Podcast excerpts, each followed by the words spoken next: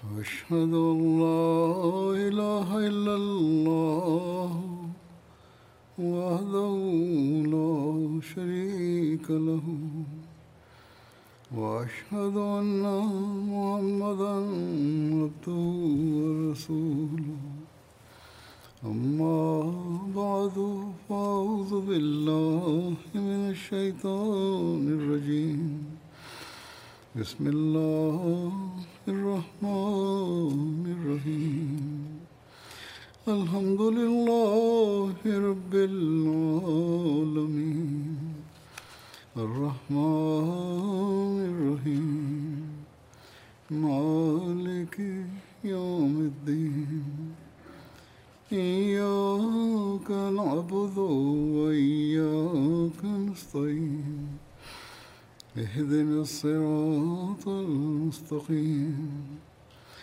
صراط الذين أنعمت عليهم غير المغضوب عليهم ولا الضالين.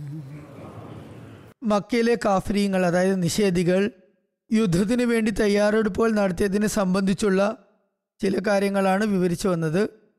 ഇതിനെക്കുറിച്ചുള്ള കൂടുതൽ വിശദീകരണങ്ങൾ ഇപ്രകാരമാണ്.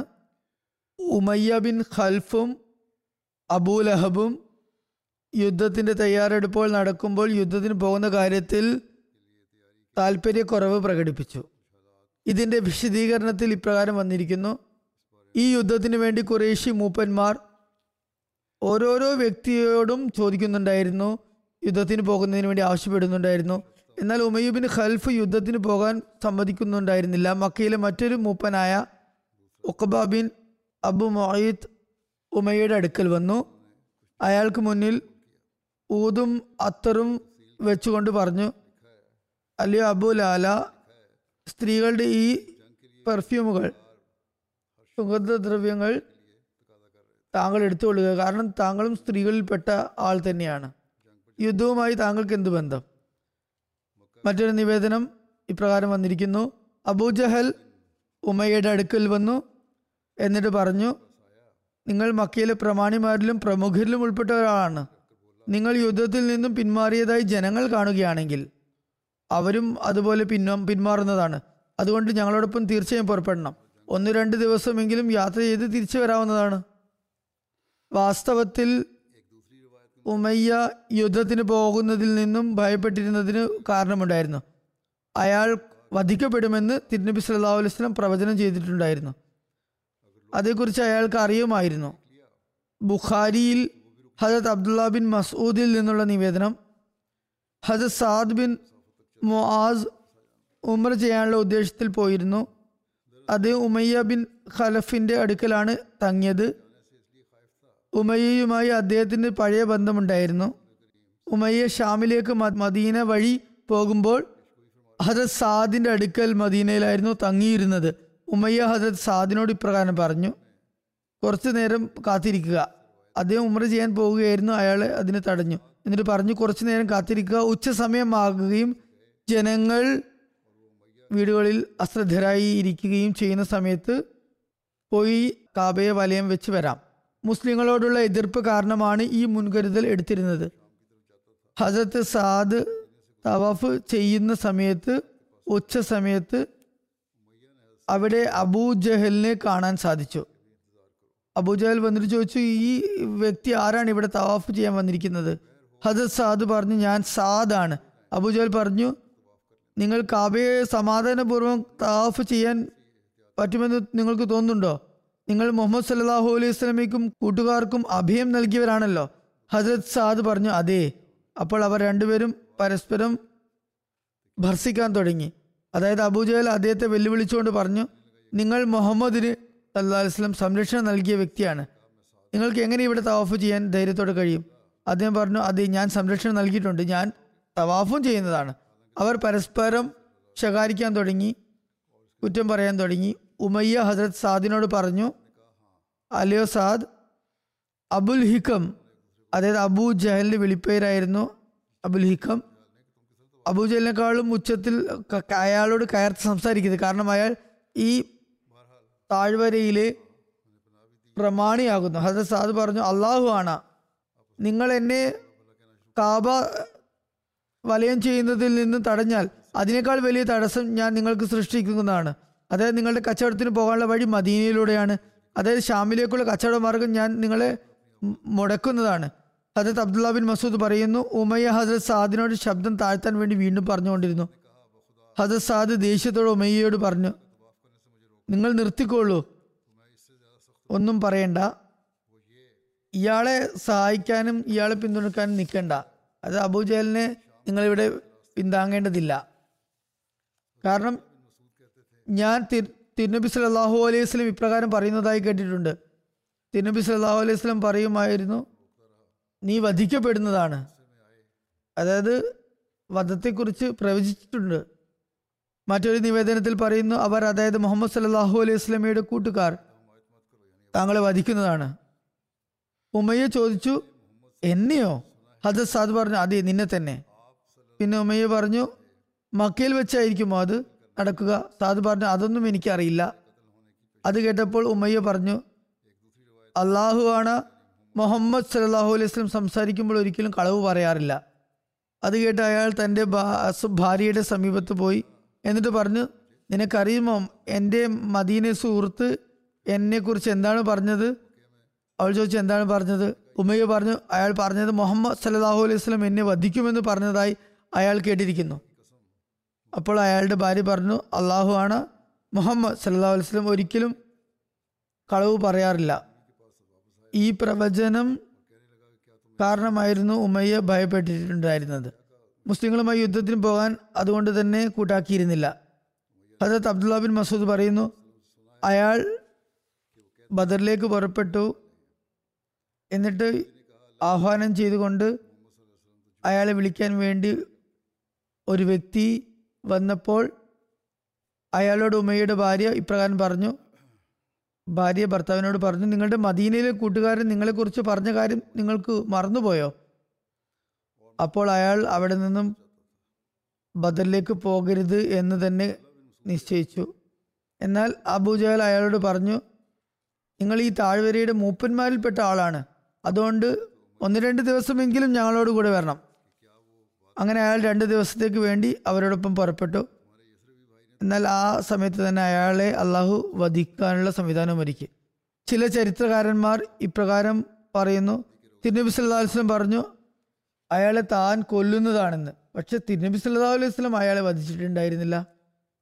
ഇതിനെ വിശദീകരിച്ചുകൊണ്ട് പറയുന്നു, ഇതിൻ്റെ അർത്ഥം തിരുനബി സല്ലല്ലാഹു അലൈഹി വസല്ലം അയാളെ കൊല്ലപ്പെടുത്തുന്നതിന് നിമിത്തമാകുമെന്നാണ്. അല്ലാതെ നബി സല്ലല്ലാഹു അലൈഹി വസല്ലം ഉമയ്യ ബിൻ ഖൽഫിൻ്റെ സഹോദരനായ ഉബയ്യ ബിൻ ഖൽഫിനെ അല്ലാതെ ആരെയും വധിച്ചിട്ടില്ല. അയാൾ തിരുനബി സല്ലല്ലാഹു അലൈഹി വസല്ലം ഉഹദ് യുദ്ധത്തിലാണ് വധിച്ചത്. തുടർന്ന് വിശദീകരണം നൽകിക്കൊണ്ട് വ്യാഖ്യാതാവ് പറയുന്നു, സാദ് ഉമയ്യയോട് പറഞ്ഞു, നബി സല്ലല്ലാഹു അലൈഹി വസല്ലമയുടെ കൂട്ടുകാർ നിന്നെ വധിക്കുന്നതാണ്. നേരത്തെ ഞാനിത് വിവരിച്ചതാണ്. നിവേദനത്തിൽ ഇങ്ങനെയും വന്നിരിക്കുന്നു, തിരുനബി സല്ലല്ലാഹു അലൈഹി വസല്ലം അല്ലെങ്കിൽ അദ്ദേഹത്തിൻ്റെ കൂട്ടുകാരൻ ആരെങ്കിലും അയാളെ കൊല്ലുന്നതാണ്. ഏതായാലും അയാൾ കൊല്ലപ്പെട്ടു. അതുകൊണ്ട് ആരാണ് കൊന്നത് എന്ന ചർച്ചയുടെ ആവശ്യമില്ല. ഇതൊരു പ്രവചനമായിരുന്നു, അത് പൂർത്തിയായി. അതുപോലെ അബൂലഹബും യുദ്ധത്തിന് പോകുന്ന കാര്യത്തിൽ പേടിച്ചിരിക്കുകയായിരുന്നു. അയാൾ തനിക്ക് പകരം മറ്റൊരാളെയാണ് പറഞ്ഞയച്ചത്. സ്വയം യുദ്ധത്തിന് പോയില്ല. അയാൾ യുദ്ധത്തിന് പോകാത്തതിന് കാരണം ആത്തിക ബിൻ അബ്ദുൽ മുത്തലിബ് കണ്ട സ്വപ്നമായിരുന്നു. അയാൾ പറയുമായിരുന്നു, ആത്തികയുടെ സ്വപ്നം എന്ന് പറയുന്നത് ഒരു ഒരു സാധനം കയ്യിൽ കിട്ടിയതുപോലെ, അതായത് വളരെ സുനിശ്ചിതമായ കാര്യമാണ്, അതുകൊണ്ട് അത് നടക്കുന്നതാണ്. ഹദരത്ത് മിർസ ബഷീർ അഹമ്മദ് സാഹിബ് ഇതിനെ വിശദീകരിച്ചുകൊണ്ട് ഇപ്രകാരം എഴുതുന്നു, രണ്ടാളുകൾ മാത്രമാണ് ഈ ദൗത്യത്തിൽ യുദ്ധ ദൗത്യത്തിൽ ഭാഗഭാക്കാകുന്നതിൽ നിന്ന് വിട്ടുനിന്നത്. അത് അബൂലഹബും ഉമയ്യ ബിൻ ഖൽഫുമായിരുന്നു. അവർ വിട്ടുനിൽക്കാൻ കാരണം മുസ്ലിങ്ങളോടുള്ള സഹാനുഭൂതി ആയിരുന്നില്ല, മറിച്ച് അബൂലഹബ് തൻ്റെ സഹോദരി ആത്തിക ബിൻത്ത് അബ്ദുൽ മുത്തലിബിൻ്റെ സ്വപ്നം കാരണം ഭയപ്പെട്ടതായിരുന്നു. സംസമിന് മുമ്പ് മൂന്ന് ദിവസം മുമ്പ് ഖുറൈശികളുടെ പതനത്തെക്കുറിച്ച് അവർ സ്വപ്നം കണ്ടിരുന്നു. ഉമയ്യ ബിൻ ഖലഫ് ആകട്ടെ തിരുനബി സല്ലല്ലാഹു അലൈഹി വസല്ലം അയാൾ വധിക്കപ്പെടുമെന്നതിനെക്കുറിച്ച് നടത്തിയ പ്രവചനം കാരണവും ഭയപ്പെട്ടിരുന്നു. അതേക്കുറിച്ച് സഅദ് ബിൻ മുആസ് മുഖേന അയാൾ അറിഞ്ഞിട്ടുമുണ്ടായിരുന്നു. പക്ഷേ അറിയപ്പെടുന്ന ഈ രണ്ടു നേതാക്കന്മാർ പിന്മാറിയാൽ ഒടുവിൽ കാഫര്യങ്ങൾക്ക് മേൽ അതിൻ്റെ സ്വാധീനം ഉണ്ടാകും എന്ന ആശങ്കയും ഉണ്ടായിരുന്നു. അതുകൊണ്ട് മറ്റു ഖുറൈശി മൂപ്പന്മാർ അവരെ ആവേശവും ആത്മാഭിമാനവും ഓർമ്മിപ്പിച്ചപ്പോൾ അവസാനം അവർ രണ്ടുപേരും സമ്മതിക്കുകയാണ് ഉണ്ടായത്. അതായത് ഉമയ്യ സ്വന്തം സ്വയം തയ്യാറായപ്പോൾ അബൂ ലഹബ് മറ്റൊരാൾക്ക് ധാരാളം പണം കൊടുത്ത് കൊടുത്ത് തൻ്റെ സ്ഥാനത്ത് നിർത്തി. അങ്ങനെ മൂന്ന് ദിവസത്തെ തയ്യാറെടുപ്പിന് ശേഷം ആയിരത്തിലധികം വരുന്ന ജീവൻ നൽകാൻ തയ്യാറായ ഭടന്മാരുടെ സൈന്യം മക്കയിൽ നിന്ന് പുറപ്പെടാൻ തയ്യാറായി. ഈ സൈന്യം മക്കയിൽ തന്നെ നിൽക്കുമ്പോൾ മറ്റു ചില ഖുറൈശി മൂപ്പന്മാർക്കുള്ളിൽ ഒരു ചിന്ത, ഒരു ആധിയുണ്ടായി. അതായത് ബനു ക്നാനയുടെ ശാഖയായ ബനു ബക്കറുമായിട്ടുള്ള അറബികളുടെ ബന്ധം മോശമായിരുന്നു. അതുകൊണ്ട് അവരുടെ അസാന്നിധ്യത്തിൽ നിന്ന് പ്രയോജനമെടുത്തുകൊണ്ട് അവർക്ക് പിറകെ ഇവർ മക്കയെ ആക്രമിക്കുമോ എന്ന ആശങ്കയും നിലനിന്നിരുന്നു. ഈ ചിന്താഗതി കാരണം ചില ഖുറൈശികൾക്ക് സ്ഥൈര്യമില്ലാതെയായിപ്പോയി, ധൈര്യമില്ലാതെയായിപ്പോയി. ബനു കിനാനിയുടെ ഒരു നേതാവായ Suraqa bin Malik bin Basham bin ജോഷം ആ സമയത്ത് മക്കയിൽ തന്നെ ഉണ്ടായിരുന്നു. അദ്ദേഹത്തിനെ സമാശ്വസിപ്പിച്ചുകൊണ്ട് പറഞ്ഞു, ഞാനൊരു കാര്യത്തിൽ നിങ്ങൾക്ക് ജാമ്യം നൽകാം, അതായത് മക്കയെ ആരും ആക്രമിക്കുന്നതല്ല. സുറാഖക്ക് മുസ്ലിങ്ങൾക്കെതിരിൽ വലിയ ആവേശമുണ്ടായിരുന്നു. ഖുറൈശികളുടെ സ്വഭാവം അനുസരിച്ച് ഖുറൈശികളെ സഹായിക്കുന്നതിന് അയാൾ സ്വയം ബദർ വരെ പോയി. എന്നാൽ അവിടെ മുസ്ലിങ്ങളെ കണ്ടപ്പോൾ അയാൾക്കൊരു ഭയമുളവായി. അതുകൊണ്ട് അയാൾ യുദ്ധത്തിന് മുമ്പേ തന്നെ തൻ്റെ കൂട്ടുകാരെയും വിട്ട് ഓടിപ്പോയി. മക്കയിൽ നിന്ന് പുറപ്പെട്ടതിന് മുമ്പ് ഖുറൈശികൾ കാബയിൽ പോയി ഇങ്ങനെ ദുആ ചെയ്തു, അള്ളാഹുവെ, ഞങ്ങൾ ഇരു കൂട്ടർക്ക് ആരാണോ സത്യത്തിൽ നിലകൊള്ളുന്നത്, നിന്റെ വീക്ഷണത്തിൽ ഏറ്റവും നല്ലവനും ഏറ്റവും ഉത്കൃഷ്ടനുമായത് ആരാണോ അക്കൂട്ടരെ നീ സഹായിക്കണമേ. എതിർ കക്ഷിയെ നീ നിന്ദ്യനും ഇലിമ്പീരുമാക്കണമേ. അതിനുശേഷം ഖുറൈശികളുടെ സൈന്യം വലിയ ആവേശത്തോടു കൂടി മക്കയിൽ നിന്നും അംഗപ്പുറപ്പാട് നടത്തി. അതായത് തുടക്കത്തിൽ തന്നെ അവർ സ്വയം നാശത്തിനു വേണ്ടി ദുആ ചെയ്തിരുന്നു. ആദ്യമാദ്യം മക്കക്കാരുടെ സൈനിക ബലം ആയിരത്തി മുന്നൂറ് പേരായിരുന്നു. ഇങ്ങനെയും ഒരു നിവേദനം വന്നിട്ടുണ്ട്. എന്നാൽ ബനു സുഹറയുടെയും ബനു അദീയിൻ്റെയും ആളുകൾ വഴിമധ്യേ സൈന്യത്തിൽ നിന്ന് വേർപെടുകയുണ്ടായി. അങ്ങനെ ഖുറൈശികളുടെ സൈനിക ബലം തൊള്ളായിരത്തി അമ്പത് അല്ലെങ്കിൽ ഒരു നിവേദന പ്രകാരം ആയിരമായി വെട്ടിച്ചുരുങ്ങി. അതിനുശേഷം അവരുടെ പക്കൽ നൂറല്ലെങ്കിൽ ചിലരുടെ വീക്ഷണത്തിൽ ഇരുന്നൂറ് കുതിരകളും അതുപോലെ തന്നെ എഴുന്നൂറ് ഒട്ടകങ്ങളും അറുന്നൂറ് പടച്ചട്ടകളും അതുപോലെ മറ്റു യുദ്ധ സാമഗ്രികളായ അമ്പ്, വാൾ, വില്ല് തുടങ്ങി ആവശ്യമായ അളവിൽ ഉണ്ടായിരുന്നു. മക്ക മൂപ്പന്മാരുടെ നാശത്തെ സംബന്ധിച്ച് ജുഹൈം ബിൻ സൽത്തിന്റെ ഒരു സ്വപ്നത്തെക്കുറിച്ചും പരാമർശം കാണുന്നുണ്ട്. ഖുറൈശികൾ മക്കയിൽ നിന്ന് പുറപ്പെട്ട് ജോഫയിൽ തമ്പടിച്ചു.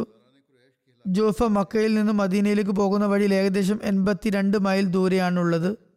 ജുഹൈം ബിൻ സലത്ത് ജനങ്ങളോട് പറഞ്ഞു, ഞാൻ ഇങ്ങനൊരു സ്വപ്നം കണ്ടിരിക്കുന്നു. ഒരാൾ കുതിരപ്പുറത്ത് വരുന്നു, അയാളോടൊപ്പം ഒരൊട്ടകവുമുണ്ട്. അയാൾ ഇങ്ങനെ ഉറക്കി വിളിച്ചു പറയുന്നു, ഉത്തേ ബിൻ റബിയ കൊലപ്പെട്ടിരിക്കുന്നു, ഷീബ ബിൻ റബിയ കൊലപ്പെട്ടിരിക്കുന്നു, അതുപോലെ അബുൽ ഹിക്കം ബിൻ ഹിഷാം അതായത് അബൂ ജഹൽ കൊലപ്പെട്ടിരിക്കുന്നു, ഉമയ്യ ബിൻ ഖൽഫ് അതുപോലെ കൊല്ലപ്പെട്ടിരിക്കുന്നു, അതുപോലെ ഇന്ന ഇന്ന ഖുറൈശ് മൂപ്പന്മാർ അതായത് പിന്നീട് ബദർ മൈതാനത്തിൽ കൊല്ലപ്പെട്ട എല്ലാവരുടെയും ഓരോരുത്തരുടെയും പേരുകൾ അയാൾ വിളിച്ചു പറയുന്നുണ്ടായിരുന്നു. തുടർന്ന് അയാൾ തൻ്റെ ഒട്ടകത്തിൻ്റെ കഴുത്തിലേക്ക് അമ്പ് ചെയ്ത ശേഷം അതിനെ ഞങ്ങളുടെ സൈന്യത്തിന് നേരെ വിട്ടു. അതിനുശേഷം ഞങ്ങളുടെ സൈന്യത്തിൽ സൈന്യം തമ്പടിച്ചിരുന്ന എല്ലാ കൂടാരത്തിലും ആ ഒട്ടകത്തിൻ്റെ രക്തം പതിക്കുകയുണ്ടായി. ഈ സ്വപ്നം അബൂജഹൽ കേട്ടപ്പോൾ വളരെ പരിഹാസത്തോടും വളരെ കോപത്തോടും കൂടി പറഞ്ഞു, ബനു മുത്തലിബിൽ ഇതാ മറ്റൊരു നബി പ്രവാചകൻ പിറന്നിരിക്കുന്നു. നാളെ യുദ്ധം ചെയ്യുകയാണെങ്കിൽ ആരാണ് കൊല്ലപ്പെടുക എന്ന് നന്നായി മനസ്സിലാകുന്നതാണ്. യുദ്ധം നടക്കട്ടെ, അപ്പോൾ മനസ്സിലാകും. ഏതായാലും പറഞ്ഞത് വന്നതുപോലെ അബൂ സുഫിയാൻ വഴിമധ്യേ വേറെ വഴിക്ക് പോയിരുന്നു. അയാൾ അബൂ ജഹലിന് യുദ്ധം ചെയ്യേണ്ട ആവശ്യമില്ലെന്നും തിരിച്ചു പോകുകയാണെന്നും തിരിച്ചു പോകുകയാണ് നല്ലതാണെന്നും പറഞ്ഞ് സന്ദേശം അയച്ചിരുന്നു. നേരത്തെ വിവരിച്ച പോലെ അബൂ സുഫിയാൻ മുൻകരുതൽ എന്ന നിലയ്ക്ക് യാത്രാ സംഘത്തിന് മുമ്പേ പോയി ജലാശയത്തിനടുത്ത് താവളമടിച്ചിരുന്നു. എന്നിട്ട് അവിടെ കണ്ട ആരോടോ ചോദിച്ചു, നിങ്ങൾ ഇവിടെ ആരെങ്കിലും വരുന്നതും പോകുന്നതുമായി കണ്ടിട്ടുണ്ടോ? അപ്പോൾ അയാൾ പറഞ്ഞു, ഞാൻ അസാധാരണനായ ആരെയും കണ്ടിട്ടില്ല. പക്ഷെ രണ്ട് കുതിര സവാരിക്കാരെ ഞാൻ കണ്ടിരുന്നു, ഒട്ടക സവാരിക്കാരെ കണ്ടിരുന്നു. അവർ തങ്ങളുടെ ഒട്ടകത്തെ ആ കുന്നിൻ ചെരുവിന് താഴെ നിർത്തിയിട്ടുണ്ടായിരുന്നു. അതും പറഞ്ഞ് അയാൾ അവിടെ നിന്നും തൻ്റെ തൊട്ടിയിൽ വെള്ളം നിറച്ച് കൊണ്ടുപോയി. അബൂ സുഫിയാൻ ഒട്ടകങ്ങളിൽ നിർത്തിയിരിക്കുന്ന സ്ഥലത്തെത്തി. അവിടെ ഉണ്ടായിരുന്ന ഒട്ടകങ്ങളുടെ ചാണകമെടുത്ത് അത് പൊട്ടിച്ചു നോക്കിയപ്പോൾ അതിനകത്ത് ഈത്തപ്പഴക്കുരു കണ്ടു. അത് കണ്ടപ്പോൾ അയാൾ പറഞ്ഞു, അള്ളാഹു ആണ്, ഇത് മദീനക്കാരുടെ കാലിത്തീറ്റയാണ്. അയാൾ വേഗം തന്നെ തൻ്റെ സുഹൃത്തുക്കളുടെ അടുത്തേക്ക് ഓടി തങ്ങളുടെ ഒട്ടകങ്ങളുടെ മുഖത്തടിച്ചുകൊണ്ട് അവയെ വഴി തിരിച്ചു വിട്ടു. അങ്ങനെ സമുദ്ര തീരത്തു കൂടി യാത്ര തുടർന്നു. അങ്ങനെ ബദറിനെ പിന്നിലാക്കിക്കൊണ്ട്, ബദറിനെ വലതു ഭാഗത്ത് ഉപേക്ഷിച്ചുകൊണ്ട് ബദറിൻ്റെ ഇടതു ഭാഗത്തോടു കൂടി വളരെ വേഗതയിൽ യാത്ര തുടർന്നു. കഴിഞ്ഞ ഖുതുബയിലും ഇത് വിവരിച്ചതാണ്. ഏതായിരുന്നാലും അബൂ സുഫിയാന് തൻ്റെ സംഘത്തെ സുരക്ഷിതമാക്കിയെന്ന് ഉറപ്പായപ്പോൾ തുടർന്ന് അയാൾ ഖുറൈശികൾക്ക് ഇങ്ങനെ ഒരു സന്ദേശം അയച്ചു: നിങ്ങൾ പുറപ്പെട്ടത് നിങ്ങളുടെ കച്ചവട സംഘത്തെയും ആളുകളെയും സമ്പത്തിനെയും സംരക്ഷിക്കാനായിരുന്നു. അങ്ങനെയാണെങ്കിൽ അള്ളാഹു അവയെ സംരക്ഷിച്ചിരിക്കുന്നു, അതിനാൽ നിങ്ങൾ മടങ്ങിപ്പോകുക. എന്നാൽ അബൂ സുഫിയാൻ്റെ സന്ദേശം കേട്ടപ്പോൾ അബൂ ജഹൽ പറഞ്ഞു, അള്ളാഹു ആണ്, ഞങ്ങൾ ഒരിക്കലും ബദർ എന്ന സ്ഥലത്തെത്തുന്നത് വരെയും തിരിച്ചു പോകുന്നതല്ല. ബദറിൽ സ്ഥിരമായി അറേബ്യയിൽ മേള നടക്കുന്ന ഒരു സ്ഥലങ്ങളിൽപ്പെട്ട സ്ഥലമായിരുന്നു ബദർ. അവിടെ എല്ലാ വർഷവും വലിയ ചന്തയും നടക്കാറുണ്ട്. അയാൾ പറഞ്ഞു, ഞങ്ങൾ അവിടെ മൂന്ന് ദിവസം തങ്ങുന്നതാണ്. ഒട്ടകത്തെ അറുത്ത് ഭക്ഷിക്കുകയും ഭക്ഷണം വിതരണം ചെയ്യുകയും മദ്യം വിതരണം ചെയ്യുകയും ചെയ്യുന്നതാണ്.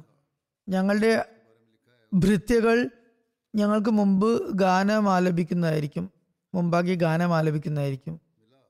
അറേബ്യ മുഴുവൻ ഞങ്ങളെ സംബന്ധിച്ചും ഞങ്ങളുടെ യാത്രയെയും സൈന്യത്തെയും കുറിച്ച് പാടി കേൾക്കുമ്പോൾ ഞങ്ങളെ എപ്പോഴും ഭയ ഭയക്കുന്നതാണ്.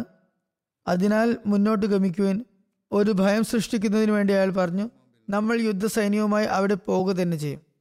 അവരോടൊപ്പം ബനു സുഹ്റ ഗോത്രവും ഉണ്ടായിരുന്നു. ഇതേക്കുറിച്ച് വന്നിരിക്കുന്നു, അവർ തിരിച്ചു വരാൻ തീരുമാനിച്ചു. അബൂ സുഫിയാൻ്റെ സന്ദേശം കേട്ടപ്പോൾ അഖ്നസ് ബിൻ ഷെരീഖ് പറഞ്ഞു, അയാൾ ബനു സുഹ്റയുടെ സുഹൃത്തായിരുന്നു, പറഞ്ഞു, ബനു സുഹ്റക്കാരെ, അള്ളാഹു നിങ്ങളുടെ സമ്പത്ത് സംരക്ഷിച്ചിരിക്കുന്നു, നിങ്ങളുടെ കൂട്ടുകാരൻ മഖ്സമ ബിൻ നൗഫലിനെ മോചിപ്പിച്ചിരിക്കുന്നു. ഇയാൾ അബൂ സുഫിയാൻ്റെ സംഘത്തിലുണ്ടായിരുന്ന വ്യക്തിയായിരുന്നു. നിങ്ങൾ വീടുകളിൽ നിന്ന് പുറപ്പെട്ടത് മഖ്സമയെ മോചിപ്പിക്കുന്നതിനും തങ്ങളുടെ സമ്പത്ത് സംരക്ഷിക്കുന്നതിനും വേണ്ടിയായിരുന്നു. നിങ്ങൾ എന്നെ വേണമെങ്കിൽ ഭീരു എന്ന് വിളിച്ചുകൊള്ളുക. അതായത് ജനങ്ങൾ ഇവൻ ഭീരുവാണ്, അതുകൊണ്ടാണ് യുദ്ധം വിട്ടോടിയതെന്ന് പറയുമായിരുന്നു പറയുമായിരിക്കും അങ്ങനെ പറഞ്ഞോട്ടെ. അങ്ങനെയുള്ള ആരോപണം എനിക്ക് മേൽ നിങ്ങൾ ഉന്നയിച്ചു കൊള്ളുക. എന്നാലും നിങ്ങൾ ഇവിടെ നിന്ന് മടങ്ങിപ്പോവുക, കാരണം നഷ്ടം ഉണ്ടാകാനുള്ള സാധ്യത ഇല്ലെങ്കിൽ നിങ്ങൾക്ക് ഇവിടെ നിന്ന് പോകേണ്ട ആവശ്യമില്ലായിരുന്നു. അബൂജഹൽ പറയുന്നത് കേട്ട് വിശ്വസിക്കരുത്. അങ്ങനെ അവർ തിരിച്ചുപോയി. ബനു സുഹ്റയുടെ ഒരാളും തന്നെ യുദ്ധത്തിൽ പങ്കെടുത്തില്ല. അതുപോലെ ബനു അദീബിന് കാബിൽപ്പെട്ട ആരും തന്നെ യുദ്ധത്തിന് പോയില്ല, അവരും തിരിച്ചുപോയി. ഖുറൈശി സൈന്യം മുന്നോട്ട് നീങ്ങിക്കൊണ്ടിരുന്നു. ഹസരത് അബൂ താലിബിൻ്റെ മകൻ താലിബും ഈ സൈന്യത്തിലുണ്ടായിരുന്നു. ഖുറൈശികളുടെ ചില ആളുകളുമായി അയാൾ സംസാരിക്കുകയായിരുന്നു. ഖുറൈശികൾ പരിഹാസ രൂപേണ പറഞ്ഞു, അള്ളാഹു ആണ്, അല്ലയോ ബനി ഹാഷിം, നിങ്ങൾ ഞങ്ങളുടെ കൂടെ ആണെങ്കിൽ പോലും നിങ്ങളുടെ ഹൃദയവികാരം മുഹമ്മദ് സല്ലല്ലാഹു അലൈഹി വസല്ലമയോടൊപ്പമാണ് ഞങ്ങൾക്ക് നന്നായി അറിയാം. ഇത് കേട്ടപ്പോൾ താലിബും കൂട്ടരും അവിടെ നിന്നും മക്കയിലേക്ക് മടങ്ങി. ചില നിവേദനങ്ങളിൽ ഇങ്ങനെയും കാണാം, താലിബ് ബിൻ അബി താലിബ് സമ്മർദ്ദത്തിൻ്റെ പേരിലായിരുന്നു മുഷ്രിക്കീങ്ങളോടൊപ്പം ബദറിലേക്ക് പോയത് തന്നെ. പക്ഷെ പിന്നീട് അയാളെ ബന്ദികളിലോ അതുപോലെ കൊല്ലപ്പെട്ടവരിലോ ഒന്നും തന്നെ കാണാൻ കഴിഞ്ഞില്ല. മാത്രമല്ല അയാൾ തൻ്റെ വീട്ടിലേക്കും തിരിച്ചെത്തിയതുമില്ല. ഇത് തബരിയിൽ നിന്നുള്ള നിവേ ഉദ്ധരണിയാണ്. ഏതായിരുന്നാലും ശേഷിച്ച സൈന്യം അത് ആയിരത്തി മുന്നൂറിൽ നിന്നും കുറഞ്ഞ് ആയിരമായി അവശേഷിച്ചിരുന്നു. അവർ യാത്ര തുടർന്നു. അങ്ങനെ അവർ ബദറിന് സമീപമുള്ള ഒരു കുന്നിൻ ചെരുവിൽ താവളമടിച്ചു. നബി സല്ലല്ലാഹു അലൈഹി വസല്ലം നടത്തിയ മദീനയിൽ നിന്നുള്ള അംഗപ്പുറപ്പാട് അതുപോലെ തന്നെ മുസ്ലിങ്ങളുടെ സൈനിക ബലം എന്നിവയെ സംബന്ധിച്ച് ഇപ്രകാരം വന്നിരിക്കുന്നു. തിരുനബി സല്ലല്ലാഹു അലൈഹി വസല്ലം ഹിജ്റ രണ്ടാം വർഷം റമദാൻ മാസം പന്ത്രണ്ടാം തീയതി ശനിയാഴ്ച മദീനയിൽ നിന്ന് പുറപ്പെട്ടു. തിരുനബി സല്ലല്ലാഹു അലൈഹി വസല്ലമയോടൊപ്പം മുന്നൂറിൽ കുറച്ച് അധികം ആളുകളുണ്ടായിരുന്നു. അതിൽ എഴുപത്തിനാല് മുഹാജിരീങ്ങളും ബാക്കി അൻസാറുകളുമായിരുന്നു. അൻസാറുകൾ പങ്കെടുത്ത ആദ്യ ഖസവയായിരുന്നു, യുദ്ധമായിരുന്നു അത്. തിരുനബി സല്ലല്ലാഹു അലൈഹി വസല്ലം ഹസ്രത്ത് ഉസ്മാൻ ബിൻ അഫ്ഫാനോട് മദീനയിൽ തന്നെ തങ്ങാൻ നിർദ്ദേശം നൽകി. കാരണം അദ്ദേഹത്തിൻ്റെ പത്നി തിരുനബി സല്ലല്ലാഹു അലൈഹി വസല്ലമയുടെ പുത്രി ഹസ്രത്ത് റുഖയ്യ രോഗാതുരയായിരുന്നു. ഒരു നിവേദനത്തിൽ ഹസ്രത്ത് ഉസ്മാനും രോഗമുണ്ടായിരുന്നു എന്നും പറഞ്ഞിട്ടുണ്ട്. എന്നാൽ കൂടുതൽ വിശ്വാസയോഗ്യമായ നിവേദനങ്ങൾ വന്നിരിക്കുന്നത് ഭാര്യ രോഗിണിയായിരുന്നു എന്നാണ്.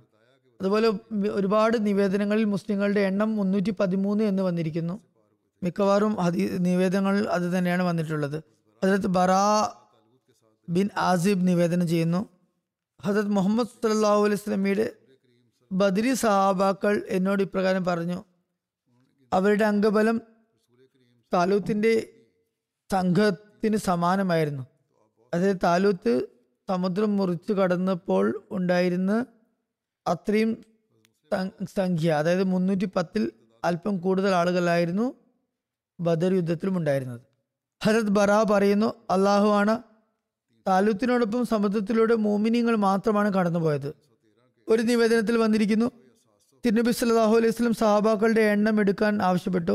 അവർ എണ്ണമെടുത്ത ശേഷം തിരുനബി സല്ലല്ലാഹു അലൈഹി വസല്ലമയെ അറിയിച്ചത് മുന്നൂറ്റി പതിമൂന്ന് എണ്ണം എന്നായിരുന്നു.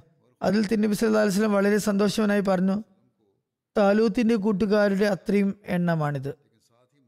ഹദരത്ത് മുസ്ലിം മൗദ് ബദർ യുദ്ധത്തിലുണ്ടായിരുന്ന മുസ്ലിങ്ങളുടെ അംഗബലത്തെക്കുറിച്ച് പറയുന്നു, ബദറിൻ്റെ അവസരത്തിൽ സഹാബാക്കൾ മുന്നൂറ്റി പതിമൂന്ന് പേരാണ് പുറപ്പെട്ടതെന്ന് നാം കണ്ടു.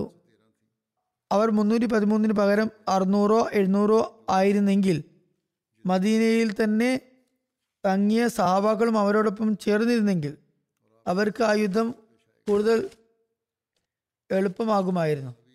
എന്നാൽ അള്ളാഹു തിരുനബി സല്ലല്ലാഹു അലൈഹി വസല്ലമയ്ക്ക് ഈ യുദ്ധത്തെക്കുറിച്ച് അറിവ് നൽകിയിരുന്നു. അതോടൊപ്പം തന്നെ യുദ്ധത്തെക്കുറിച്ച് മറ്റാരോടും പറയരുതെന്ന് വിലക്കിയും വിലക്കിയിട്ടുമുണ്ടായിരുന്നു. അതിനൊരു കാരണമുണ്ടായിരുന്നു, അള്ളാഹു ചില മുൻകാല പ്രവചനങ്ങൾ പൂർത്തിയാക്കാൻ ആഗ്രഹിച്ചിരുന്നു. ഉദാഹരണം, സ്വഹാബാക്കളുടെ എണ്ണം മുന്നൂറ്റി പതിമൂന്നായിരുന്നു. ബൈബിളിൽ ഒരു പ്രവചനം ഉണ്ട്, അത് ഈ സംഭവം, അതായത് ജദ്ഔന്റെ സംഭവം തന്നെ മുഹമ്മദ് റസൂലുള്ളാഹി സ്വല്ലല്ലാഹു അലൈഹി വസല്ലമയുടെ സഹാബാക്കളോടൊപ്പവും ആവർത്തിക്കുന്നതാണ്. ജദ്വാൻ നബി തൻ്റെ ശത്രുക്കളോട് പൊരുതുമ്പോൾ അദ്ദേഹത്തിൻ്റെ സംഘബലം മുന്നൂറ്റി പതിമൂന്നായിരുന്നു. യുദ്ധത്തിന് വേണ്ടിയാണ് മദീനയിൽ നിന്ന് പുറപ്പെട്ടത് എന്ന് സഹാബാക്കൾ അറിഞ്ഞിരുന്നെങ്കിൽ അവരെല്ലാവരും അവിടുന്ന് പുറപ്പെട്ടേനെ. അങ്ങനെ അവർ മുന്നൂറ്റി പതിമൂന്നിൽ ഏറെ ആയേനെ. ഈ ഹിക്മത്ത് കാരണമാണ്, യുക്തി കാരണമാണ് അള്ളാഹു ഇക്കാര്യത്തെ ഗോപ്യമാക്കി വെച്ചത്. അതായത് സഹാബാക്കളുടെ എണ്ണം മുന്നൂറ്റി പതിമൂന്നിൽ കവിയരുതായിരുന്നു.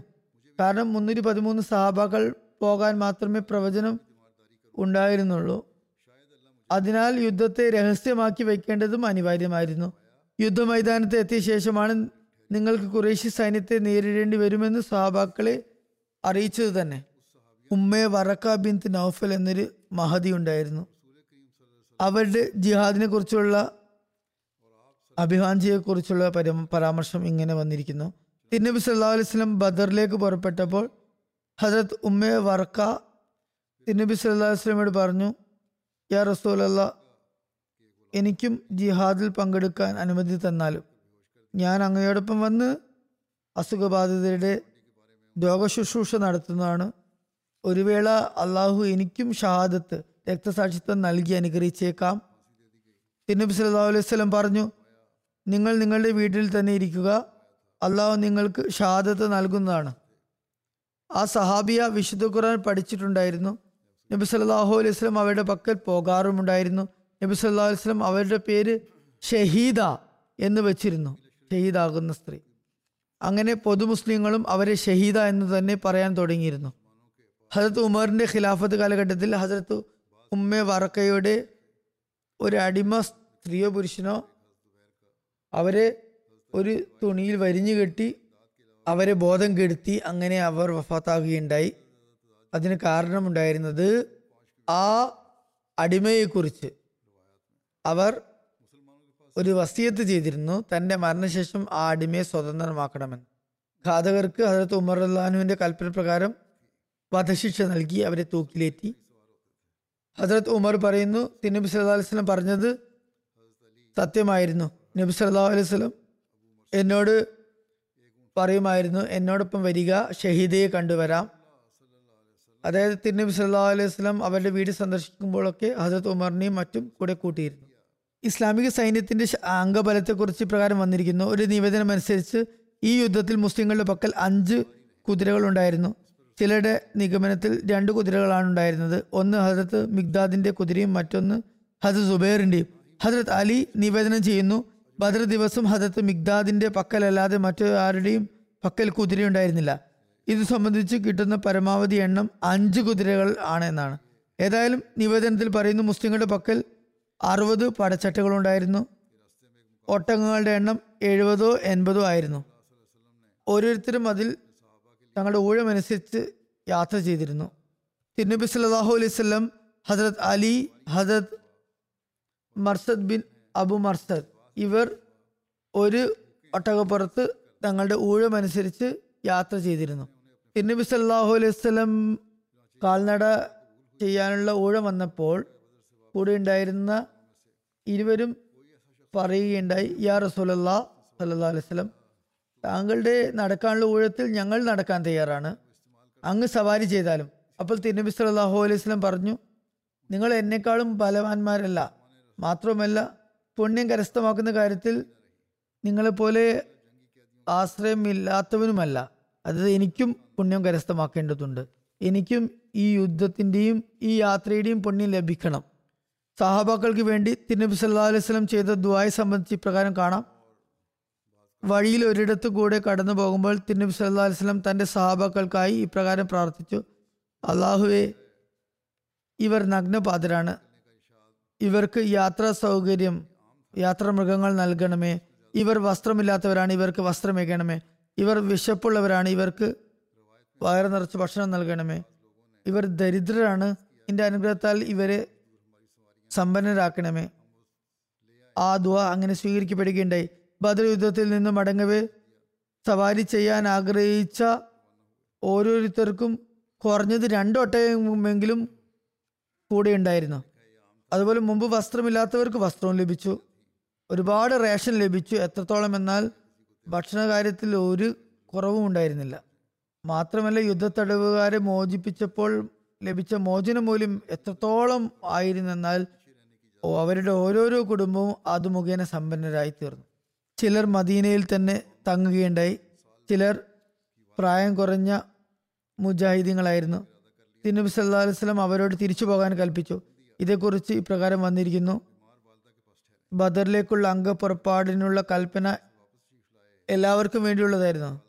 പക്ഷെ അതിന് കൂടുതൽ തയ്യാറെടുപ്പിനുള്ള അവസരം നൽകിയിരുന്നില്ല, പെട്ടെന്നായിരുന്നു. ഒരു നിവേദനം ഇപ്രകാരം വന്നിരിക്കുന്നു, ചിലർ തിരുനബി സല്ലല്ലാഹു അലൈഹി വസല്ലമയുടെ സമക്ഷത്തിൽ പറഞ്ഞു, മദീനയിൽ നിന്നും അല്പം വിട്ട് ഞങ്ങളുടെ യാത്രാ മൃഗങ്ങളുണ്ട്, ഞങ്ങൾ അവയെ കൊണ്ടുവരാം. അപ്പോൾ തിരുനബി സല്ലല്ലാഹു അലൈഹി വസല്ലം പറഞ്ഞു, വേണ്ട, അതിൻ്റെ കാര്യമില്ല. അങ്ങനെ അവരത് ഒഴിവാക്കി യാത്രാ മൃഗം കൂടാതെ തന്നെ അവിടെ നിന്നും പുറപ്പെട്ടു. ഈ കാര്യം ഈ യുദ്ധത്തിനുള്ള പുറപ്പാട് പൊതുവിളംബരമാണെന്ന് ഇവിടെ എഴുതിയിട്ടുണ്ട്. എന്നാൽ പൊതുവിളംബരമായിരുന്നാലും അതിന് ചില നിബന്ധനകളും ഉണ്ടായിരുന്നു. മാത്രമല്ല തിരുനബി സല്ലല്ലാഹു അലൈഹി വസല്ലം ആർക്കും തന്നെ ഒരുപാട് തയ്യാറെടുപ്പിനുള്ള അവസരവും നൽകിയിരുന്നില്ല. എഴുതുന്നു, ചില ആത്മാർത്ഥരായ വ്യക്തികൾക്ക് ചില ഒഴികഴിവുകൾ നിമിത്തം അവിടെ തന്നെ നിൽക്കാൻ അനുമതി ലഭിച്ചിരുന്നു. ഹസരത്ത് ഉസ്മാനെ കുറിച്ച് ഇക്കാര്യം ആദ്യമേ പറഞ്ഞതാണ്. അതുപോലെ ഹസരത്ത് അബു ഉമാമ ബിൻ സാൽബയുടെ മാതാവ് രോഗിയായിരുന്നു. എന്നാൽ അദ്ദേഹം യുദ്ധത്തിൽ പങ്കെടുക്കാൻ ആഗ്രഹിച്ചിരുന്നു. എന്നാൽ തിരുനബി സല്ലല്ലാഹു അലൈഹി വസല്ലം അദ്ദേഹത്തോട് കൽപ്പിച്ചു, രോഗിണിയായ തൻ്റെ മാതാവിൻ്റെ അടുത്ത് നിൽക്കുക. തിരുനബി സല്ലല്ലാഹു അലൈഹി വസല്ലം ബദറിൽ നിന്ന് തിരിച്ചു വന്നപ്പോഴേക്കും അദ്ദേഹത്തിൻ്റെ മാതാവ് മരണപ്പെട്ടിരുന്നു. തിരുനബി സല്ലല്ലാഹു അലൈഹി വസല്ലം അവരുടെ ഖബറിടത്തിൽ പോയി ദുആ ചെയ്യുകയുണ്ടായി.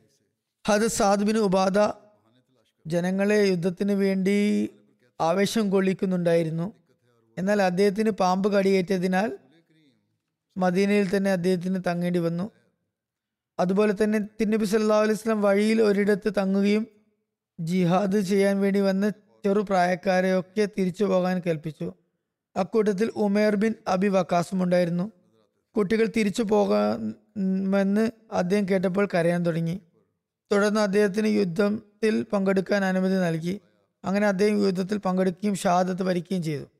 അങ്ങനെ അവിടെ നിന്നും തിരിച്ചയക്കപ്പെട്ട കുട്ടികളിൽ Usama bin Syed, രാഫി bin Khadij, ബറ bin Azib, ഹുസൈദ് bin Jubair, Syed bin അർക്കം, Syed bin Thabit എന്നിവരും ഉൾപ്പെടുന്നു.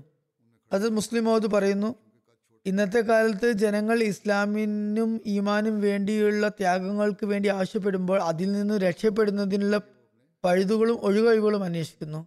അങ്ങനെ അവസരം വന്നെത്തുമ്പോൾ ഞങ്ങൾക്ക് ഇന്നെന്ന പ്രയാസങ്ങളുണ്ട്, തടസ്സങ്ങളുണ്ടെന്ന് പറഞ്ഞു ഒഴിഞ്ഞു മാറുന്നു. എന്നാൽ തിരുനബി സല്ലല്ലാഹു അലൈഹി വസല്ലമയുടെ ദിവ്യശക്തി പ്രഭാവത്തിന് കീഴിൽ മുസ്ലിങ്ങളിൽ ത്യാഗത്തിനുള്ള അഭിവാഞ്ച വളരെ അധികമായിരുന്നു. പുരുഷന്മാരും സ്ത്രീകളും അടങ്ങിയ മുതിർന്നവർ മാത്രമല്ല, കുട്ടികൾ പോലും ഇക്കാര്യത്തിൽ വളരെ ആവേശഭരിതരായി കാണപ്പെട്ടിരുന്നു. ഒരിക്കൽ ബദ്ർ യുദ്ധാവസരത്തിൽ തിരുനബി സല്ലല്ലാഹു അലൈഹി വസല്ലം സഹാബാക്കളെ വിളിച്ചുകൂട്ടി യുദ്ധത്തിന് പറ്റിയവരെ തിരഞ്ഞെടുക്കുകയായിരുന്നു. ആ സമയത്ത് ഒരു കുട്ടിയെക്കുറിച്ച് ഇപ്രകാരം വന്നിരിക്കുന്നു. മറ്റ് സഹാബാക്കളും ആ വ്യക്തി സ്വയം തന്നെയും ഇപ്രകാരം പറയുന്നുണ്ട്, ഇതേപ്പറ്റി പറയുന്നുണ്ട്. ജനങ്ങൾ പുറപ്പെട്ടപ്പോൾ ഈ കുട്ടിയും ഇസ്ലാമിന് വേണ്ടി ജീവത്യാഗത്തിന് അവസരം ലഭിച്ചുവെന്ന് ലഭിക്കണമെന്ന് കരുതി പുറപ്പെടാൻ വേണ്ടി തയ്യാറെടുപ്പ് നടത്തി. എന്നാൽ മറ്റുള്ളവരെ അപേക്ഷിച്ച് വളരെ പൊക്കം കുറവായിരുന്നു. അതുകൊണ്ട് തന്നെ തന്നെ തിരഞ്ഞെടുത്തില്ലെങ്കിലോ എന്ന ഒരു ഭയാശങ്ക അയാൾക്കുണ്ടായിരുന്നു. അതുകൊണ്ട് അദ്ദേഹം തൻ്റെ കാൽവിരലുകൾ ഊന്നി കുതികാൽ ഉയർത്തി പൊക്കം ഉണ്ടാക്കി നിന്നു. അങ്ങനെ തനിക്ക് കൂടുതൽ പൊക്കമുണ്ടെന്ന് വരുത്തിക്കാനായിരുന്നു അത്. അതുപോലെ തന്നെ താൻ ദുർബലനല്ല എന്ന് കാണിക്കാൻ വേണ്ടി നെഞ്ചും വിരിച്ചു നിന്നു. റസൂലുള്ളാഹി സ്വല്ലല്ലാഹു അലൈഹി വസല്ലം പറഞ്ഞു, പതിനഞ്ച് വയസ്സിൽ കുറഞ്ഞ ആരെയും കൂടെ കൂട്ടേണ്ടതില്ല. അങ്ങനെ തിരുനബി തിരഞ്ഞെടുപ്പ് നടത്തിക്കൊണ്ട് ആ കുട്ടിയുടെ അടുത്തെത്തി. തിരുനബി സല്ലല്ലാഹു അലൈഹി വസല്ലം, ഇയാൾ കുട്ടിയാണ്, ഇയാളെ ഈ ഈ കുട്ടിയെ എന്തിനാണ് ഇവിടെ കൊണ്ടുവന്നത് എന്ന് ചോദിച്ചു. ഈ കുട്ടിയെ ഒഴിവാക്കൂ എന്ന് പറഞ്ഞു. ഇന്നാണ് ഇത് നടന്നതെങ്കിൽ ഒരുപക്ഷെ കുട്ടികൾ ഇത് കേട്ടാൽ സന്ദേശം സന്തോഷം കൊണ്ട് തുള്ളിച്ചാടുമായിരുന്നു. അത്രയും വലിയ കാര്യത്തിൽ നിന്ന് രക്ഷപ്പെട്ടല്ലോ എന്ന് കരുതി.